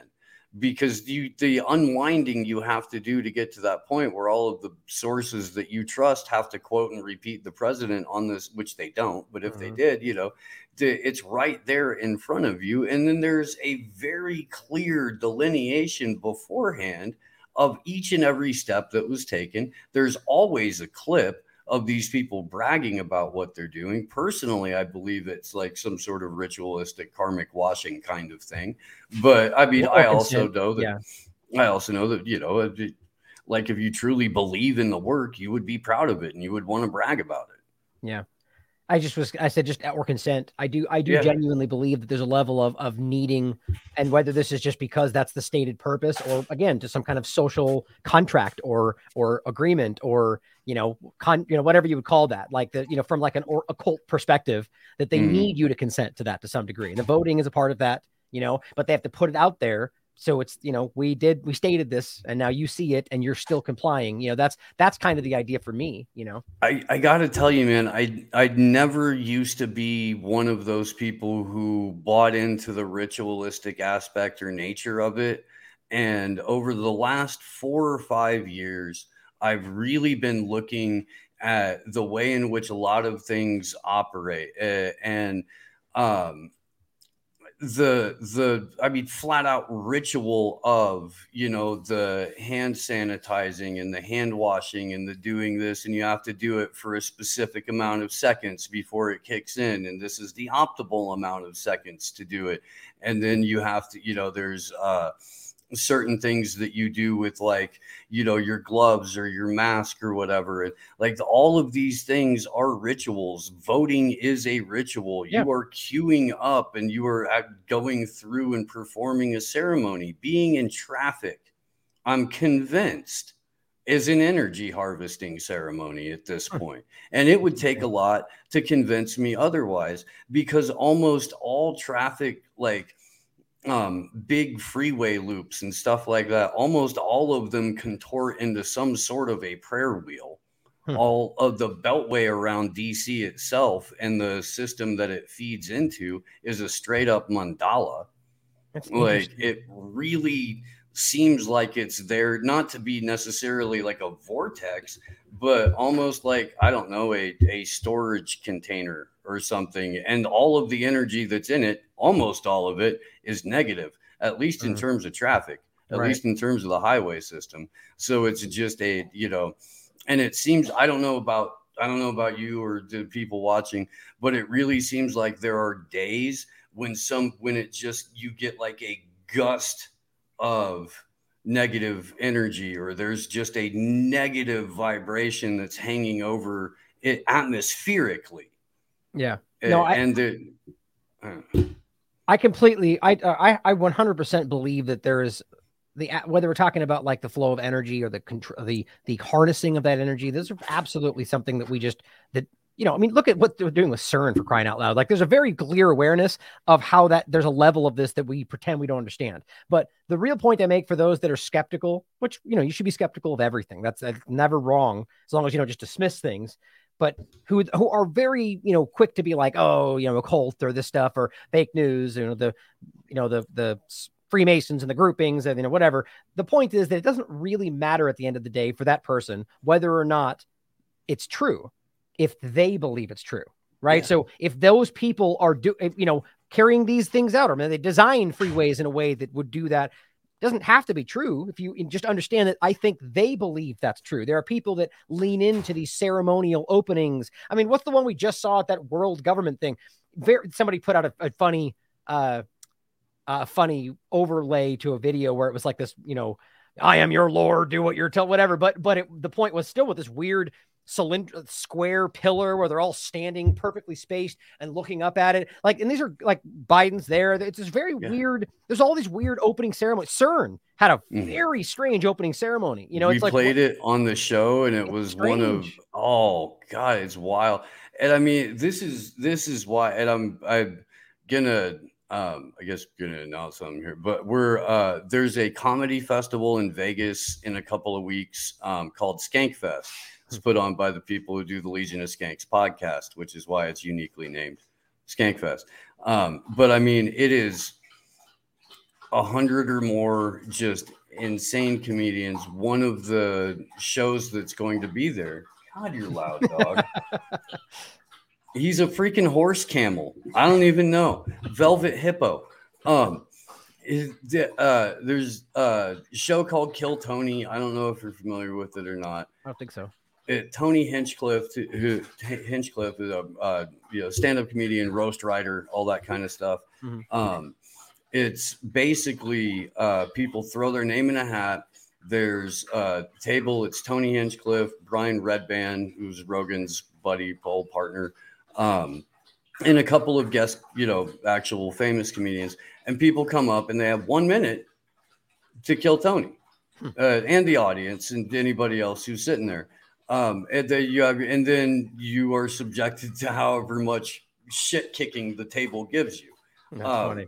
So uh, Tripoli, um, I was talking to him because it was his birthday over the weekend. Um, I was like, "Hey, man, uh, Brett Ernst said that uh, he was gonna give me and Pasta his guest passes to Skankfest. We'll be there, nice. we'll hang out, do some stuff, whatever." And uh, and he was like, "Dude, you should put your name in for Kill Tony." So I am nice. going to do that uh, nice. in front of. Uh, oh, there's someone at my door. That's odd. Hang on.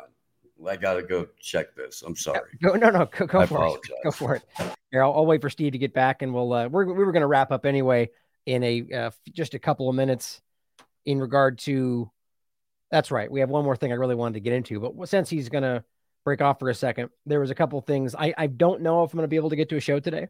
I'm going to do my best, just timing wise. But uh, I'll go through a couple of these things. I thought this was kind of just mind boggling. I was talking about this with my family today, actually, that there's a, I've never been an organ donor.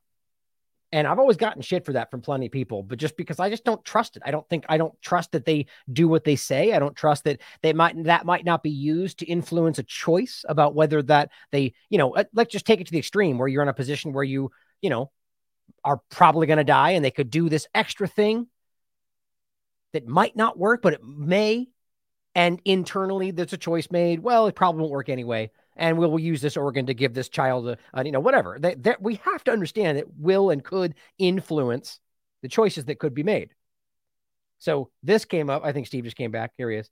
So when i was i was just showing this crazy article that this is exactly what i was saying is i've never been an organ donor. And i've I, i've this is exactly why this man who donated his mother's body, which why you would ever do that is crazy to me, to an Arizona Center for Alzheimer's Research. Well, there's why, but discovers it was sold to a U.S. military for $6,000, strapped to a chair and blown up in a blast test. I mean, it's just disgusting. And the point is, guys, the, nothing is real. Nothing is what it looks like. And I, don't, I, when I say that, understand, I don't mean literally everything. I'm just kind of using it as a point that we're in a world today where we're starting to very quickly realize that there's nothing sacred to these people. they don't care. And I just with the government, the control, the people in charge. This is what that just isn't insulting. I mean, God, I don't know what I would do. I feel like I'd be burning buildings down if I found out that happened to my mother's body. oh man, and it, it, you're so you're so right. You make the the sacred profane, you make the profane sacred, and right. the next thing you know, you got a bunch of you know genderless transhuman things, not really people not really the you know biomechanical Barbie dolls.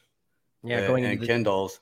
The bio, the the bio, the bio, and like that. That's you know in, in, the direction it's all going. I mean, uh, let me know if you have to go. By the way, I don't know. If you no, no, no, no, no. I, I had to I had to sign for something and I had to show ID for something, but neither of those things were for me. So it was, you know, it's that's funny. Yeah. Pasta stuff, huh? Yeah. uh, but election, so basically, election integrity guy business. so basically, what I wanted to kind of finish off with in general um, was the direction it's all going in. And oh, you know what? We didn't even get into and see this. I, we laughed with this when we first started. I, let's see if I love this show is that it's it's. I don't feel like I have to go any specific direction, and just I love having conversations with people, especially those that have you know are, are good. Uh, I'm blanking on the term. Um, what's the term? What's the what's the word for for conversation? A speaker, uh, orate oration. That's what it is. Okay. Orator. yeah, orator. Yeah. Um, but right. I wanted to talk about where this all goes. But if you wanted to comment on, you know, the what were the things I was referencing we didn't get into was your censorship, um, and and ultimately how, which we kind of did touch on, how this has changed the work you do in this field. But you want to why don't you let me know what censorship you've endured through this, and then we can finish off with the Great Reset, which is obviously a huge factor of why people are being censored right now.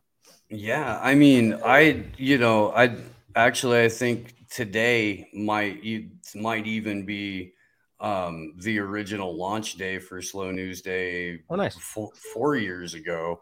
Um, so heading into my my fifth year of this, but we got uh, we got officially like monetized on YouTube um, January or February of 2019, and by uh, November of 2019, I couldn't run a monetized, I couldn't receive monetization for any videos. Um, they still have the super chat function up on a YouTube channel that they have frozen at 5,940 subscribers for three years now. Jeez. Three years. Um, uh, the super chat function exists on the thing, but you can't click it or it doesn't process a payment. See, this is why I keep uh, pointing out just really quickly that they're, you know, Corbett said they're breaking themselves to censor us. And this is why I want everybody as often as possible, if it's on a show, point out how bad they are today.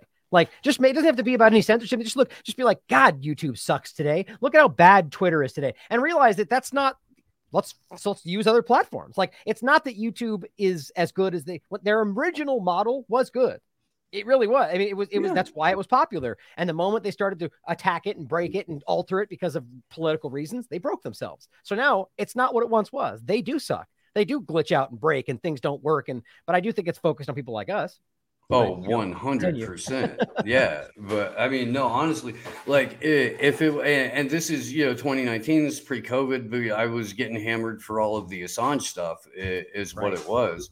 Um, but uh, I mean, was also you know trying to uh, take advantage uh, of the uh, you know on-screen friendship that I was developing with people like Vanessa and Whitney and a couple other people.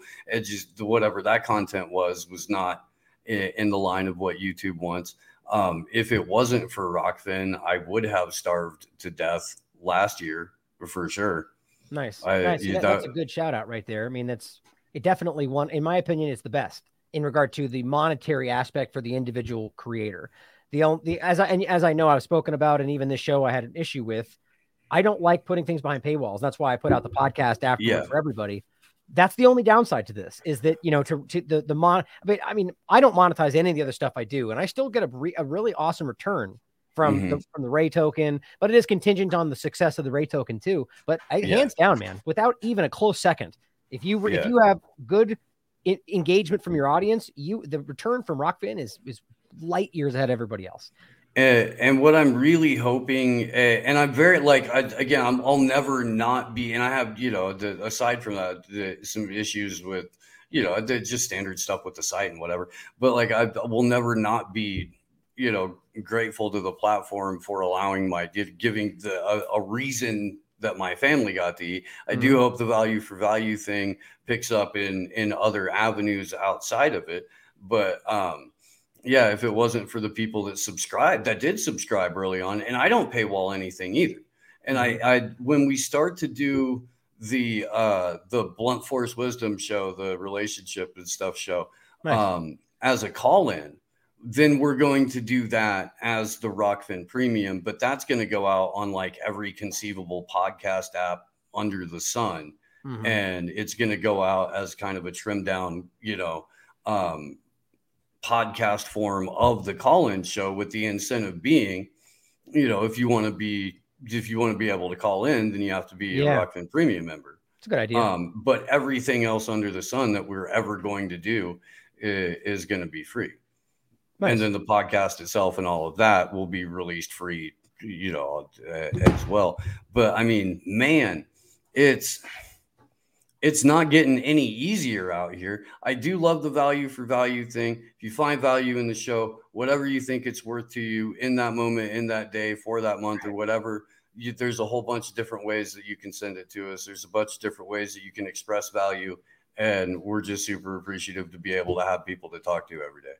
I, yeah, uh, this is, I believe, and I mean, I've been an advocate before I even heard the value for value state terminology about this, but I, I take this from Corbett kind of idea that, I mean, this is the future. And it's only not the most prevalent, I think, because it's being artificially restricted. Same, mm-hmm. same with like groups and work like we're doing. I think there's a lot of people out there that are, I mean, I, again, same point. Look, I, I this blows me away when I think about it.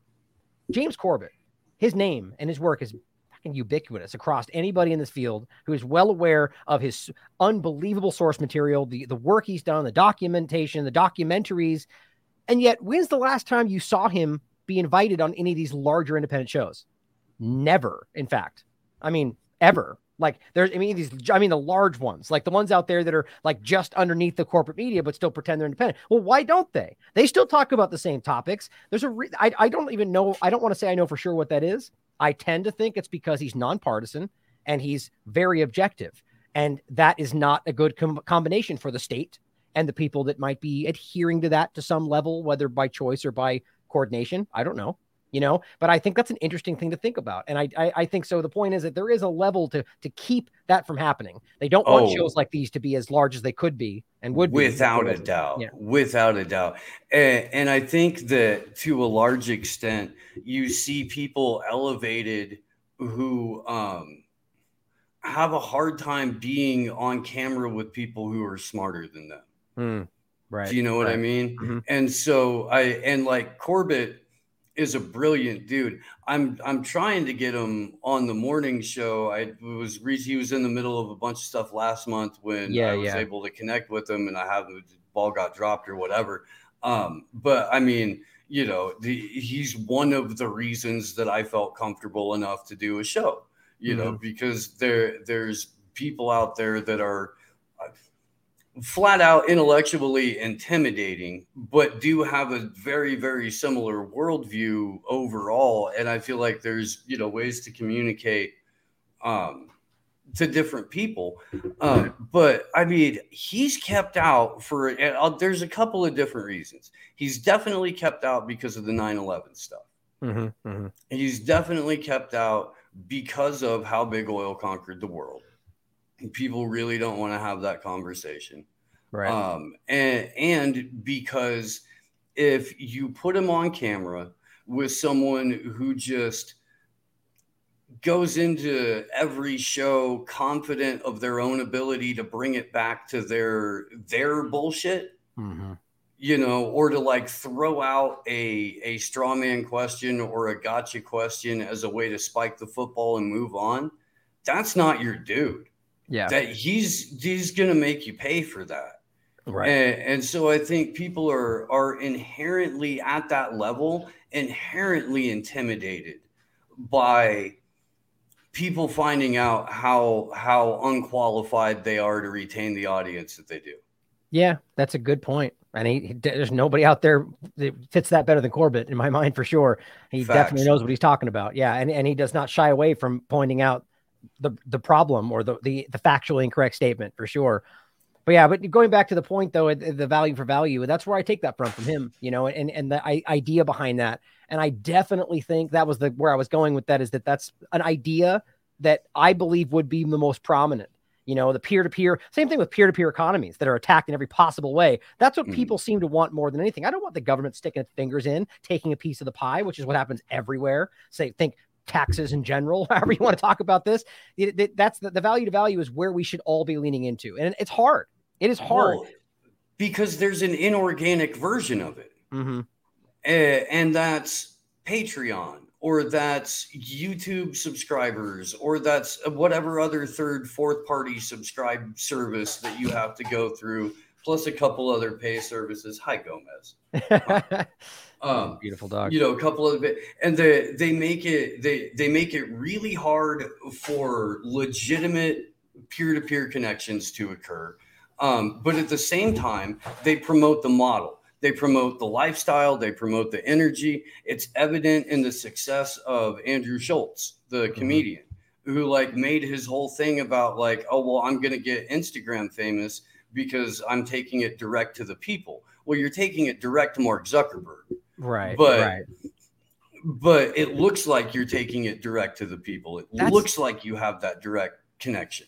That's a very interesting point. See, again, you, you that's you brought me around to some interesting perspectives today, and I think that's so. It seems that those are among serving a million other eh, state-driven interests that it set it opened up like a middle ground for you to think you weren't part of the mainstream. So you're like, you know, I'm going to go Instagram direct as opposed to going direct direct, starting a website or but see even then you're still facilitating through a hosting platform. You know, so it's but see that's just the technological world. So in and of itself, you know, that's interesting. And so the real question then becomes how do you really go direct? You know what I mean? And that's but however it is, I think that's how we need to start thinking about this and and using, you know, not not all eggs in one basket, you know, but back yeah. to the point, you know, you can support Slow News Day and Wake Up, Steve himself, do so directly and do so for a value that he's creating, you know, not because you're buying a t-shirt or because you're going to get a sticker or, you know, I'm sure those things are there, right? I know you work with uh, Truth Clothing as well. Yeah, know, fantastic. Yeah. But it's that that's there if you want it, you know, and I think that's the true, uh, that's why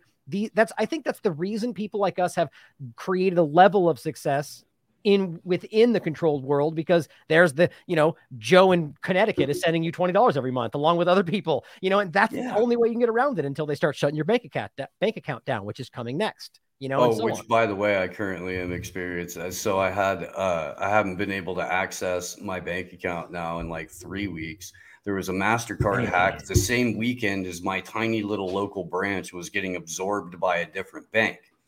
So now my little my little bank branch doesn't exist anymore.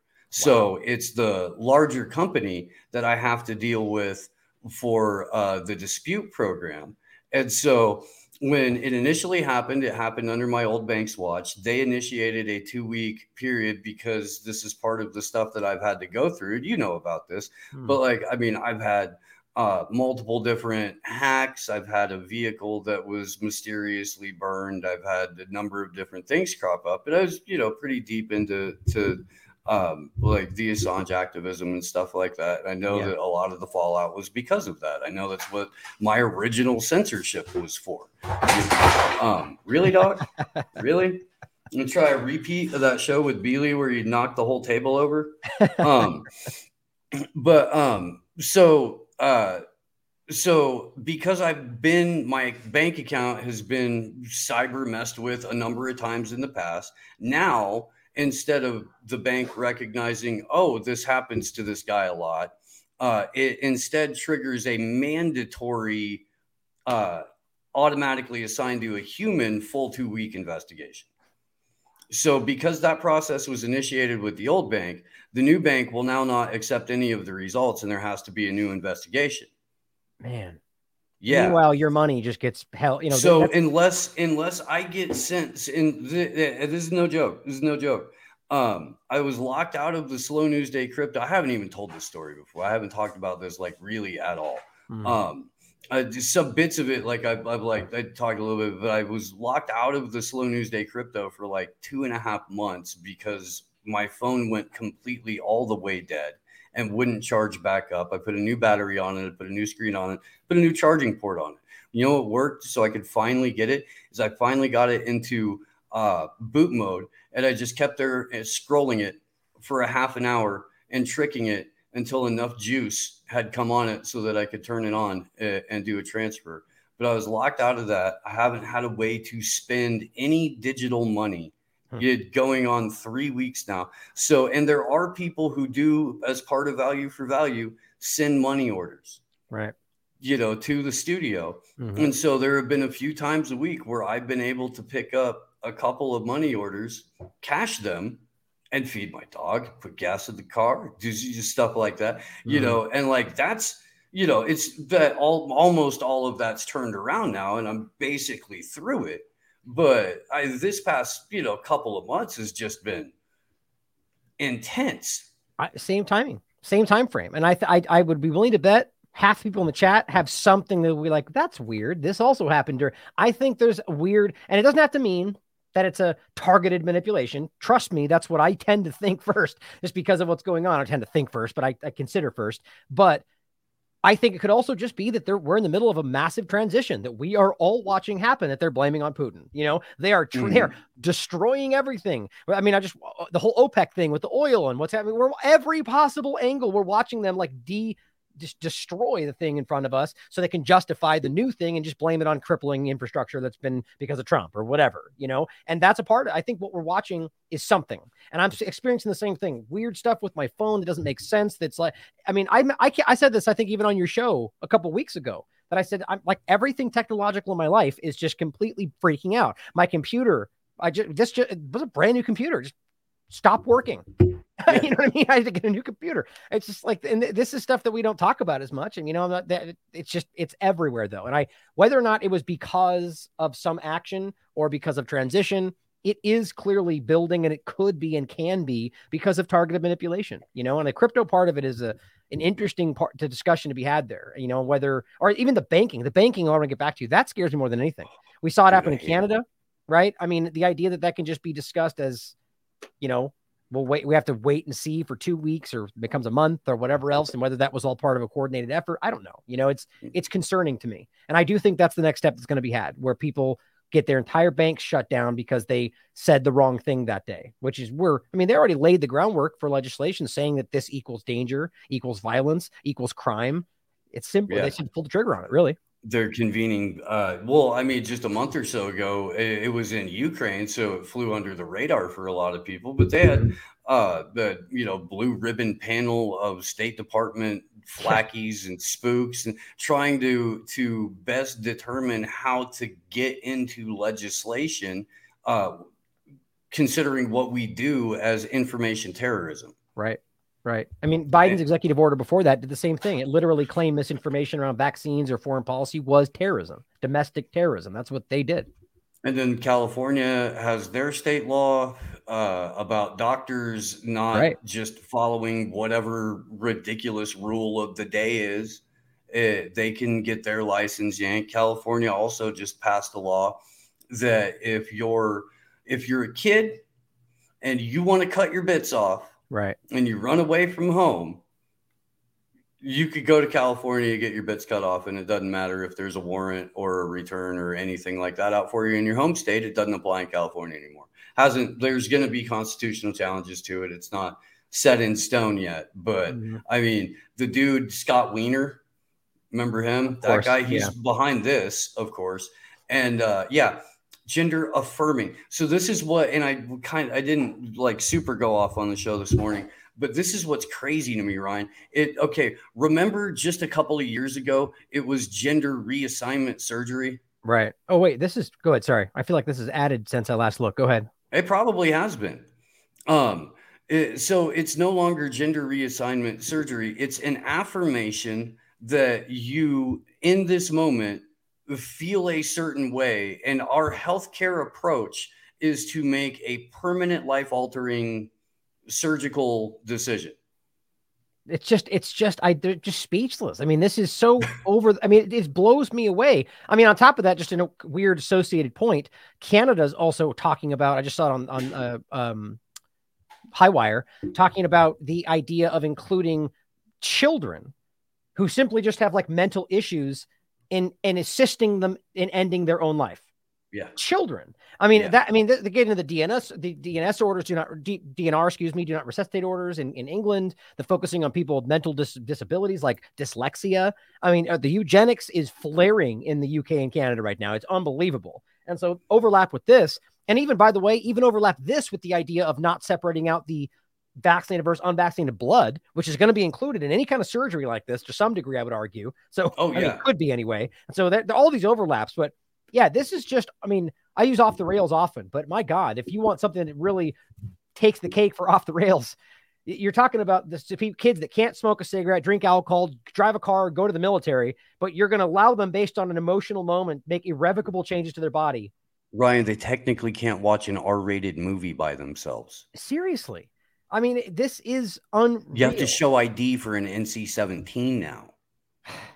And it's just as, as, as for those who uh, will be listening on the podcast, the bill would authorize a court to take temporary jurisdiction because a child has been unable to attain gender affirming healthcare. Not, not to not go through the whole thing again. There's a, a, many other parts that are important in this. As Steve was pointing out, what it discusses is that not only are they giving themselves, which by the way, I don't know why writing it down gives them protection from anything, but they write down like we can't be held accountable legally or whatever that you know. We're also can you know do whatever we want tomorrow anywhere. Like write whatever you want apparently in these laws. But it I have a Ron Swanson permit too. Yeah, right. I do essentially if the state over there goes legally you're not allowed to that just they just write down that doesn't matter anymore or they can't be you know eh, but on top of that that they ha- they uh, can also protect the opposite version of this where if there's a child that wants to flee to their state like it's very very strange and it just it's you're removing really to go back to your original point they're creating the state as the family the state as the authority the state as the overarching you know, last statement on anything involving even your children or your body, in fact. You know what I mean? Yeah. Like I just I man, it well, really and is. It's, Go ahead. It's not just where the state is the parent, the state is also God. The the state has made you. Yeah. It's, it it's mandated for sure. Yeah, well, I mean, if you think about the the organisms that arise, you know, after the or the separate the separation from human beings and and, and whatever else the, you think about that like that is a creation of the public private partnership. Oh, totally. and it, so i mean they really are in every conceivable sense of the word trying to become god.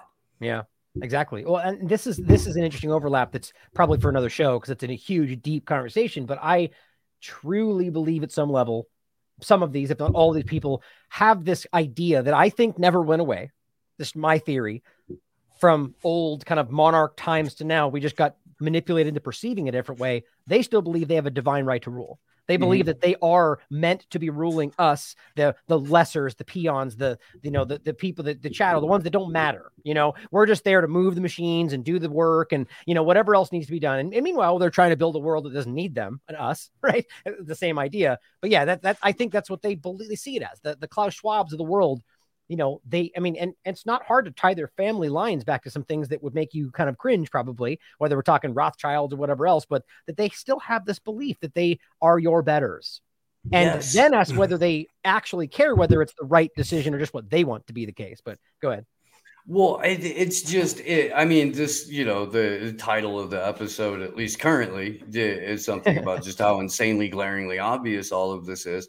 And I mean, you just, you get little snippets like that bit of you know, Charles with his sausage fingers shooing away the the pens and like making hissy face noises at you know at the the servant you see yeah. it every time kamala harris and another head of state walk out of a building and all of the underlings are masked up and they're all just sort of looking down and the important people don't have mm-hmm. to have a mask on they can walk around and they can look at everyone else, but not one of those flunkies is making eye contact with anybody. Mm-hmm. Like they've been dehumanized. They're part of the set now. You've seen that meme. I forget who it is he's doing it to, but this is the time when he was Prince, but the king, now King was in an, in an image poking somebody in the chest.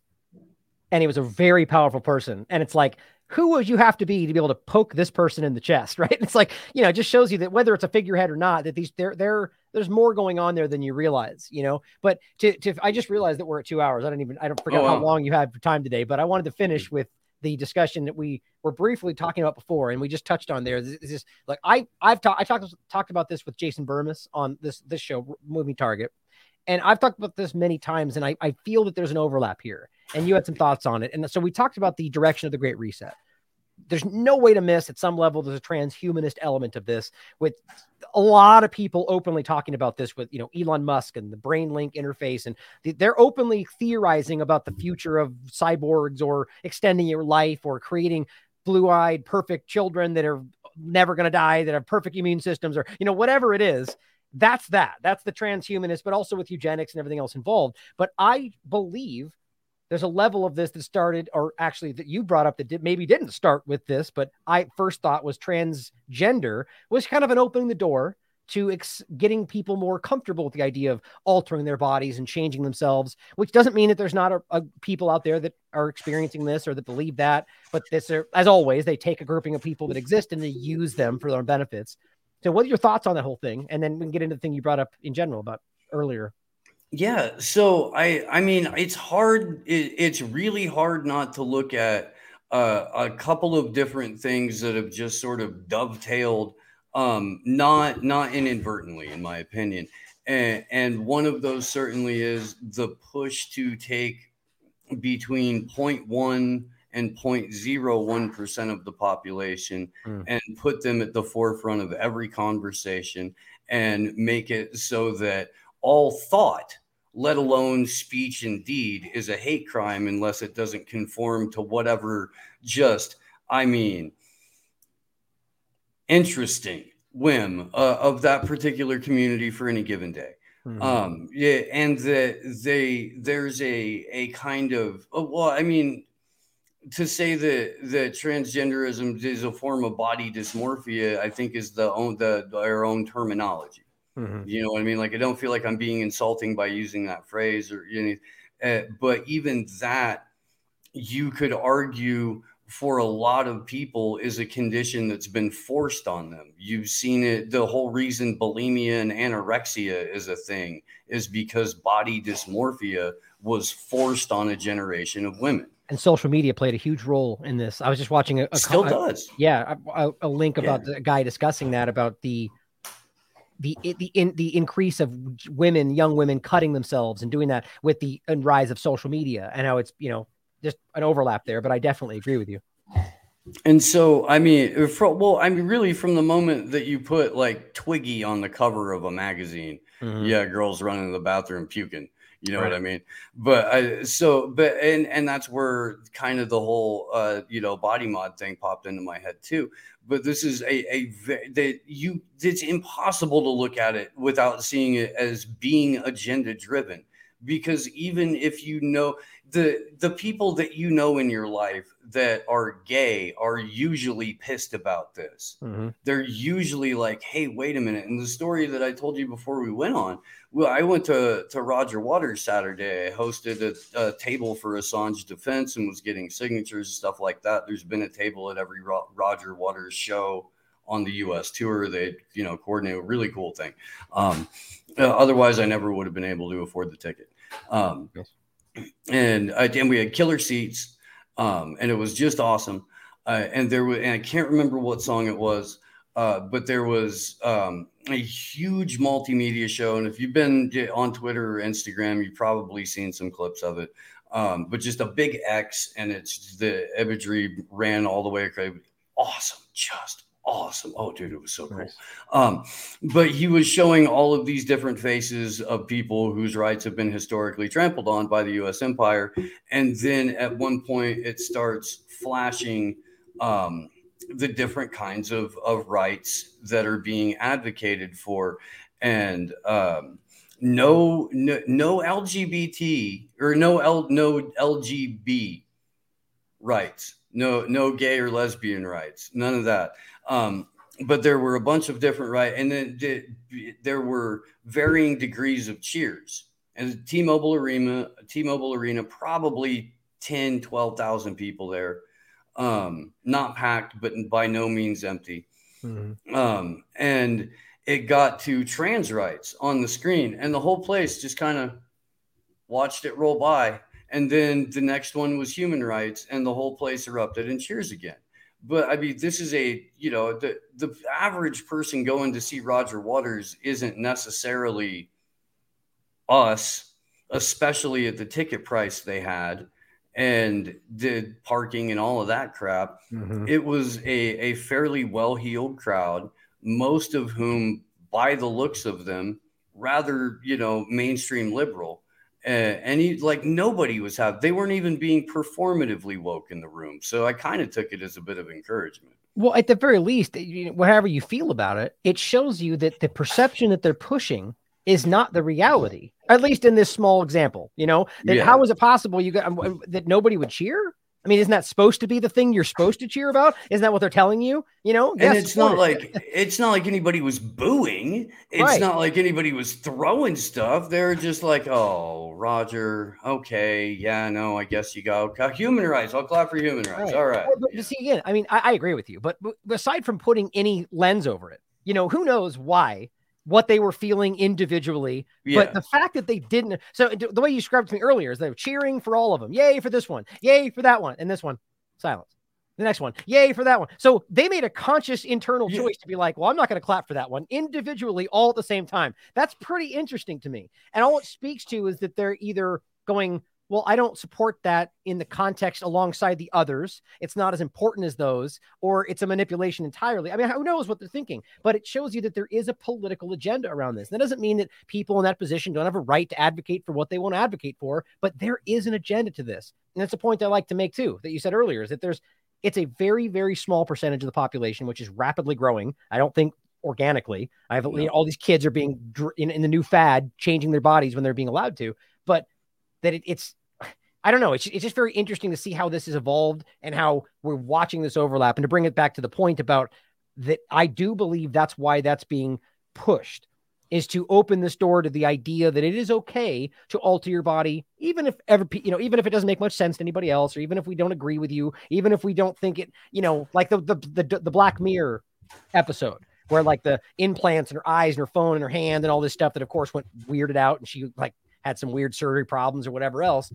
It's just they kind of want this to be accepted. And then you go back to the point about when we were growing up. And I found this to be really insightful that I hadn't thought about the idea of like your tongue piercings and your your piercings in general, the gauges in your ears. I didn't think about that. Now, whether well, that's associated or not, go ahead. When you're I, so I, I, I, have told, I, I'm pretty sure most people know this about me at this point, but I used to do Renaissance festivals for a living. Eh, and that meant you'd be in some place for like uh, eight to 10 weeks.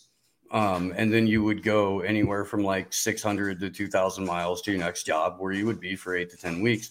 Mm-hmm. And, um, this was, you know, right at the the break, right at the turn of the century.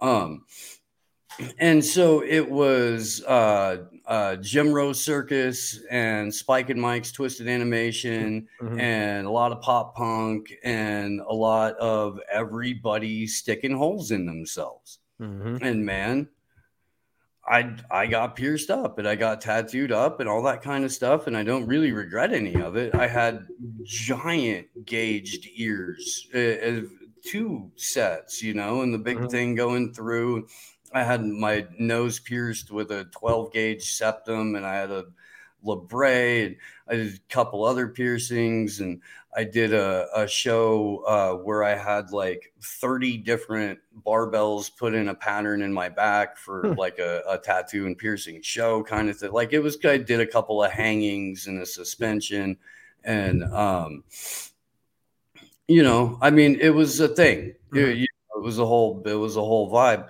but well there's an interesting point right there about the fad too and whether that was just you know going along with the what was going on in society you know what i mean and now you don't have them so it's kind of at least at least you could take it back if you didn't want it now that's not the same for them you know well and and there are people that got like the permanent implants and mm. there are people that got their tongue split Ooh, and there yeah. are people that got like their cock split and there's people Yuck. that got a whole bunch of like um, you know, genital piercings that now have absolutely no feeling in those particular parts of their body. Yeah, um, that's rough.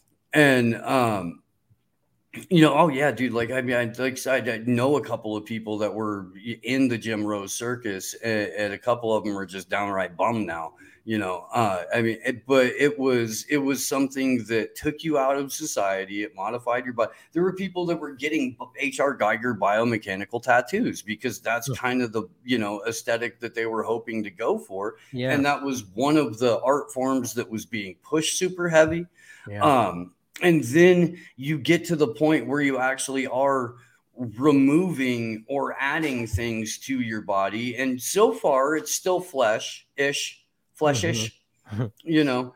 Um, but the very next step from that is okay. Well, now I have a an a mechanically enhanced this or a mechanically enhanced that, right. and while they're doing super soldier programs, they're going to be selling it as have an upgrade to whatever part of you that right. you are uncomfortable with. It's permanent plastic surgery because it's a bio enhancement.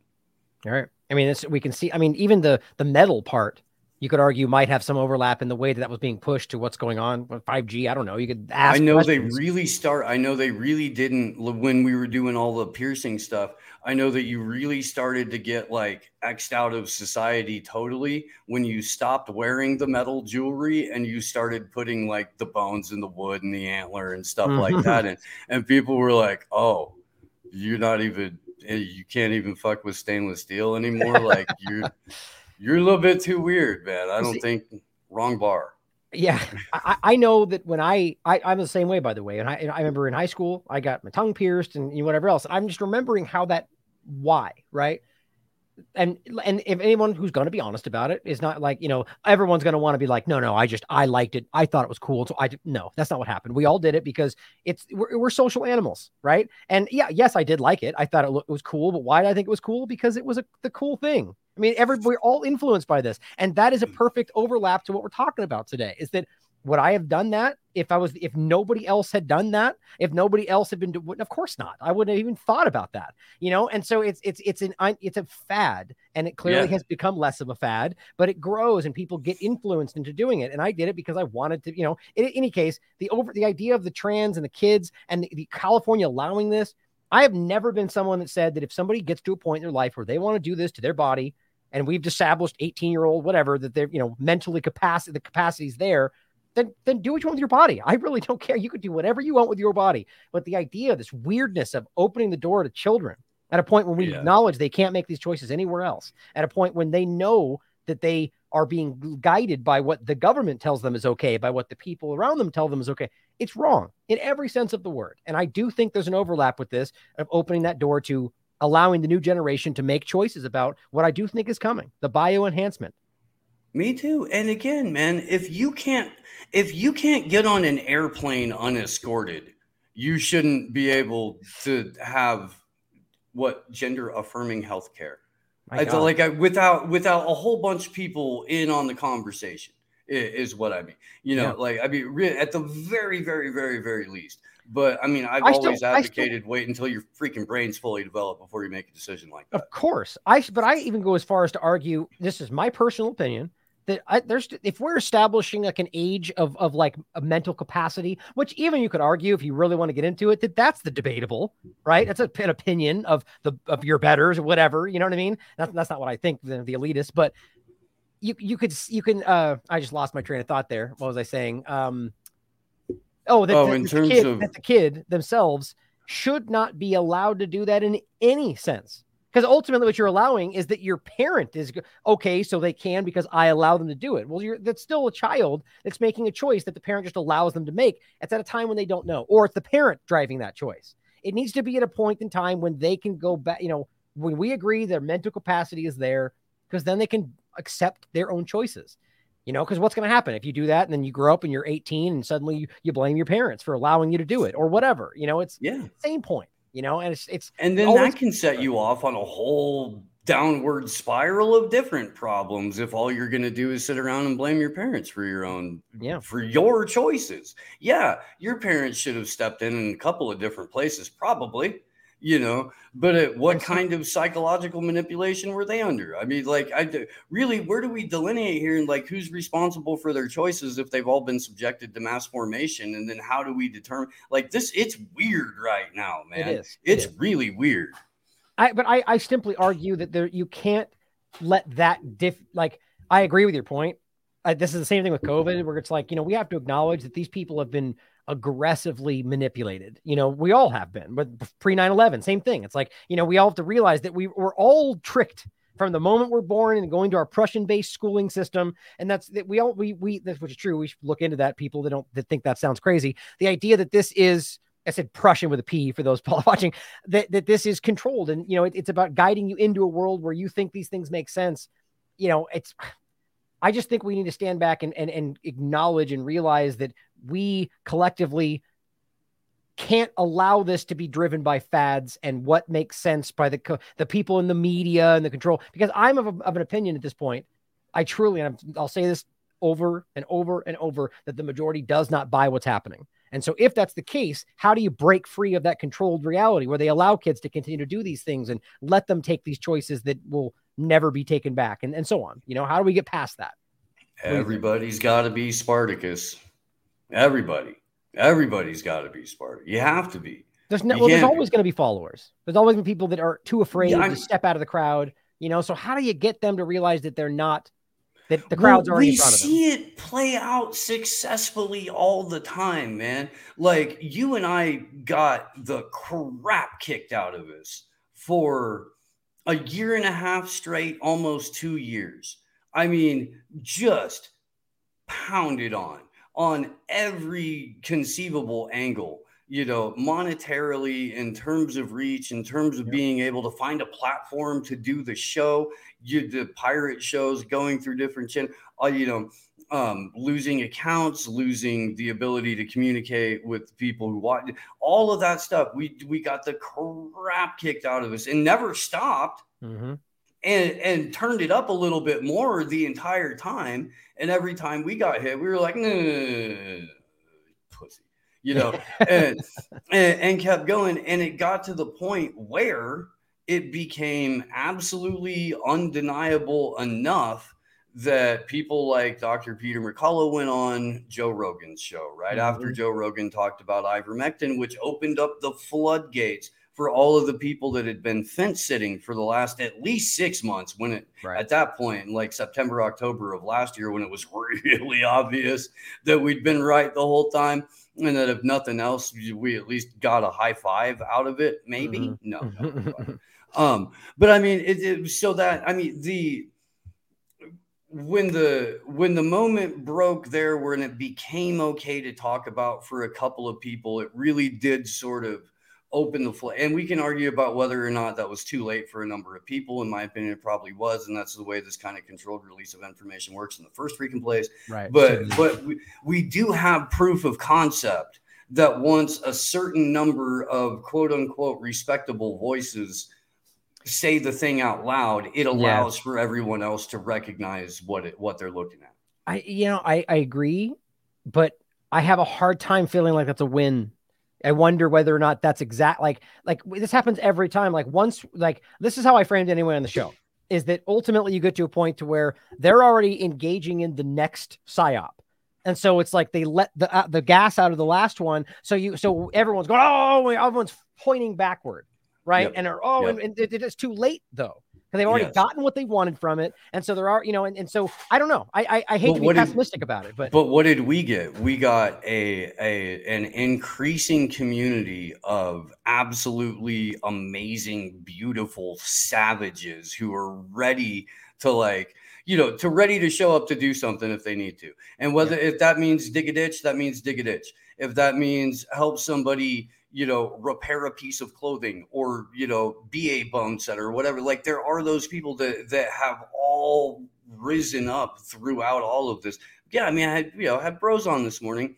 We were talking about the insane growth in freedom cells and the mm-hmm, insane mm-hmm. growth and kind of the whole like uh, overall, maybe not, maybe not the particular like exit and build thing that that John's trying to do, but that mentality and that opt out mentality. People have really been putting that into practice. And I contend that the reason you don't see it saturated on social media is because they actually did effectively, you know, um, like unbank and decouple from most social media. And they might be on a couple of platforms here and there, but they're not throwing it out as much. And the community that you have with T, remember when TLAV was one dude?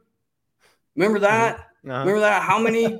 how many you got in there now? I mean, come on! I mean, you know, to take it from a personal viewpoint and see what you've been able to build as a result of this, and how your personal community has grown, and like, the, and understand that that's, you know, that that's happening in a lot of places, more, much more so than it was a couple of years ago. I'm so I, I greatly value and appreciate your optimism because I I'm always trying to promote that, but just you know to play the counterbalance is, is that yeah, has there been wins?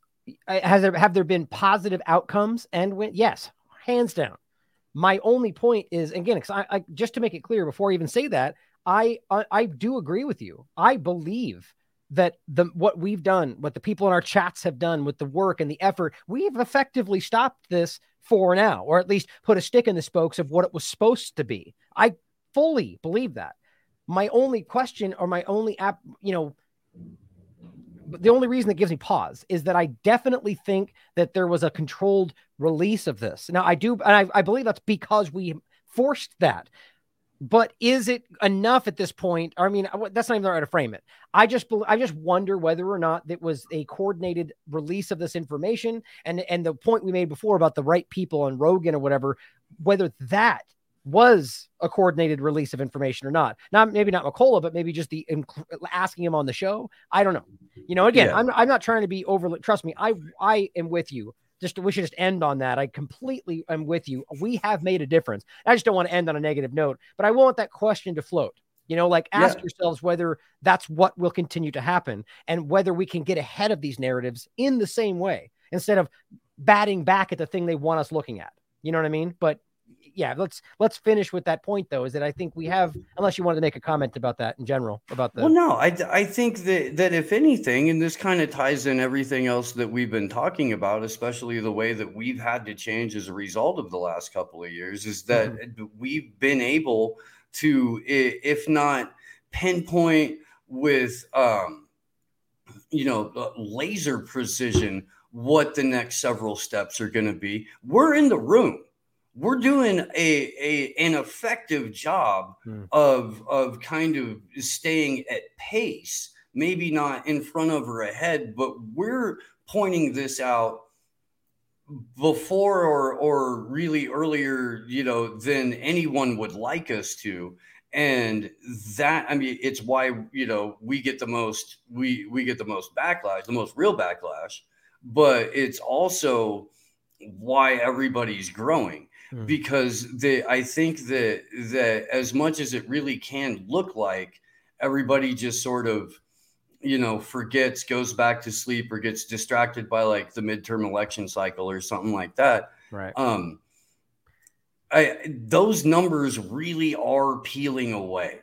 Now, where they go after that, we don't we don't get a control. But what are what we have been doing um, is not slowing down in the least bit. You're doing more shows than you were last year. I'm doing more shows than I was last year. I don't know anybody who isn't. Mm-hmm. And I don't know anybody who hasn't looked at this as an opportunity to prove to uh, anyone who's willing to pay attention what consistency, dedic- dedication, some imagination, and, and uh, the ability to like tolerate the sound of your own voice for extended periods of time. yeah, you, you know, can, can get you. yeah. No, I agree though. I agree. Everything, you know, that you made a great point there though, is that it's about just staying the course, man, and having the ability, the wherewithal, the the vision to see how this could go and, and not being afraid to to ask the unallowable questions, you know, which tend to be the most important these days, it would seem, and maybe always.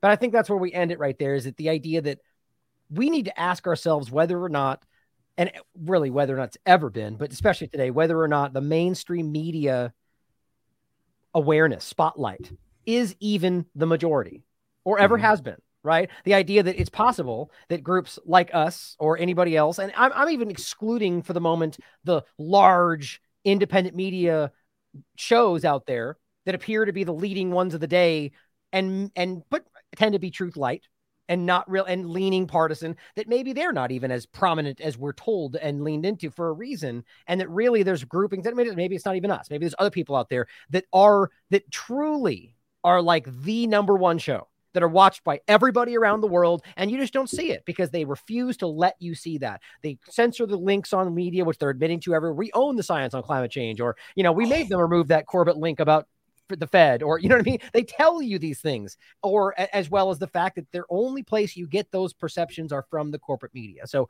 on a positive note, it may well be that there are people out there that are the Joe Rogans of today that you just don't see because they don't mm-hmm. let you, you know? 100%, man. Um, thank you. Yeah, it's been well, fun. This has been, yeah. It felt like it felt like 45 minutes. We're gonna turn around and do three more. Or well, you're not gonna do three more hours on our show. We're gonna hang out for a little bit more tomorrow on our show too. Oh yeah, yeah, tomorrow. That's right. Yeah, yeah. I definitely think uh, that today the timing's not going to work for the show for those watching. So I, I will be doing a show tomorrow for sure. But I'll be doing uh, slow news or AM wake up tomorrow. It's AM, so make sure you check that out. But yeah, what do you want to leave us with here, Steve? Because I, I really, by the way, I didn't. I enjoyed that. It didn't. I rarely, as everyone knows, do interviews past an hour, so I did enjoy the conversation. Um, oh, what, what's going on? What's coming up in the near future with you? And and you know, drop your social media links and give everyone else uh, something to to bite into. Yeah, for sure. So, uh, I the all of the social media is at Slow News Day Show. Um, we're getting separate. Th- well, I guess we have an AM Wake Up Twitter, um, but uh, AM Wake Up is on Rokfin and Rumble uh, under that name. Uh, Slow News Day is still still everywhere you can find that. Uh, that's also where I do the Blunt Force Wisdom Show with my friend Sugar every Thursday evening. Uh, if you're a Rokfin, well, no, we're doing it for free still for another couple of weeks. Um, so pull up for that. Uh, let's see. Um, Garland Nixon's going to show up at nice. like nine o'clock tomorrow. Um, I like um, Garland. We oh, I love Garland, dude. He's rad. He, he, he, he, I used to go on uh, um, uh, fault lines just because of him. yeah, I, I, miss him on that show just because it's it's he was he was yeah he's a good guy, man. I had an interview. He has a well. he has a show called The Critical Hour that he does with Dr. Wilmer Leon. Yeah, that, yeah, um, yeah, yeah, and, and, that's that's good. I, I, they put me on all the time for some ridiculous reason, but we have fun. Um, uh, Vanessa Beeley's going to be back on this week. Nice. Um, uh, we're going to have in studio. Uh, Keisha and Courtney Banks uh, are going to be in studio on Wednesday and should be here in a few hours. Nice. Um, and yeah, I mean, there's just there. It's it. Look, it really is uh, the best damn morning show on the interwebs, and, and I'm I'm gonna be like like I always try to cite my sources, and you do too. I have no compunctions whatsoever about admitting who inspires the show, who we're deliberately trying to rip off, and what we're trying to hopefully put our our, our spin on. And we're you know doing um, a, a show that's ba- like if you took the best aspects uh, of what like you know good morning radio used to be Mm-hmm. Um, and you combine that with like the format that no agenda has made work and then you also include um, long form interviews like we're doing all of that in three hours and i don't think anybody else is or at least this way so i'm pretty proud yeah. of what we've been able to do and i'm ever so grateful that you've become a, a part of it at least for you know uh, yeah. however long the the TLAV tuesday thing gets to continue but man dude just feeling really fortunate uh, about all of it yeah, you guys are doing great work, man. And I don't see any reason that would stop. It's just perfect. The timing's just perfect for me. I wake up and I'm not doing anything else usually, and it's just perfect. But but uh, you know, in general, I would add to that, you know, and then you take all the stuff you just listed and you completely submerge and drench that in honesty and good intentions and due diligence and then you got the AM Wake Up show right that's that's the point is that that's what i think is the most important is that you know you guys you guys you know I, i'm not gonna I believe this. I'm not telling people you come to your own conclusions, but you guys mm-hmm. care about what you're doing and you want to do right by people and you believe in what you're saying. These are rare things today. As much as anybody wants to challenge the even people that you think otherwise, I'll point out many examples that I would argue show that's not true. But I believe you guys have good intentions, and that's all that really matters. You know, I mean, there's the old saying, good intentions, you know, pave the way to hell kind of thing. But I don't even know if I believe that anymore. I think that as long as you really try to do right by the world, you can make mistakes. But if you get back up and you keep aiming in that direction, I just find it hard to believe you're gonna end up in the wrong place personally. So mm, great work, man. I really like what you guys are doing. And thanks for being here, man. I had a good time. I appreciate the heck out of you, my friend. Thank you. Well, as always, everybody out there, question everything, come to your own conclusions. Stay vigilant.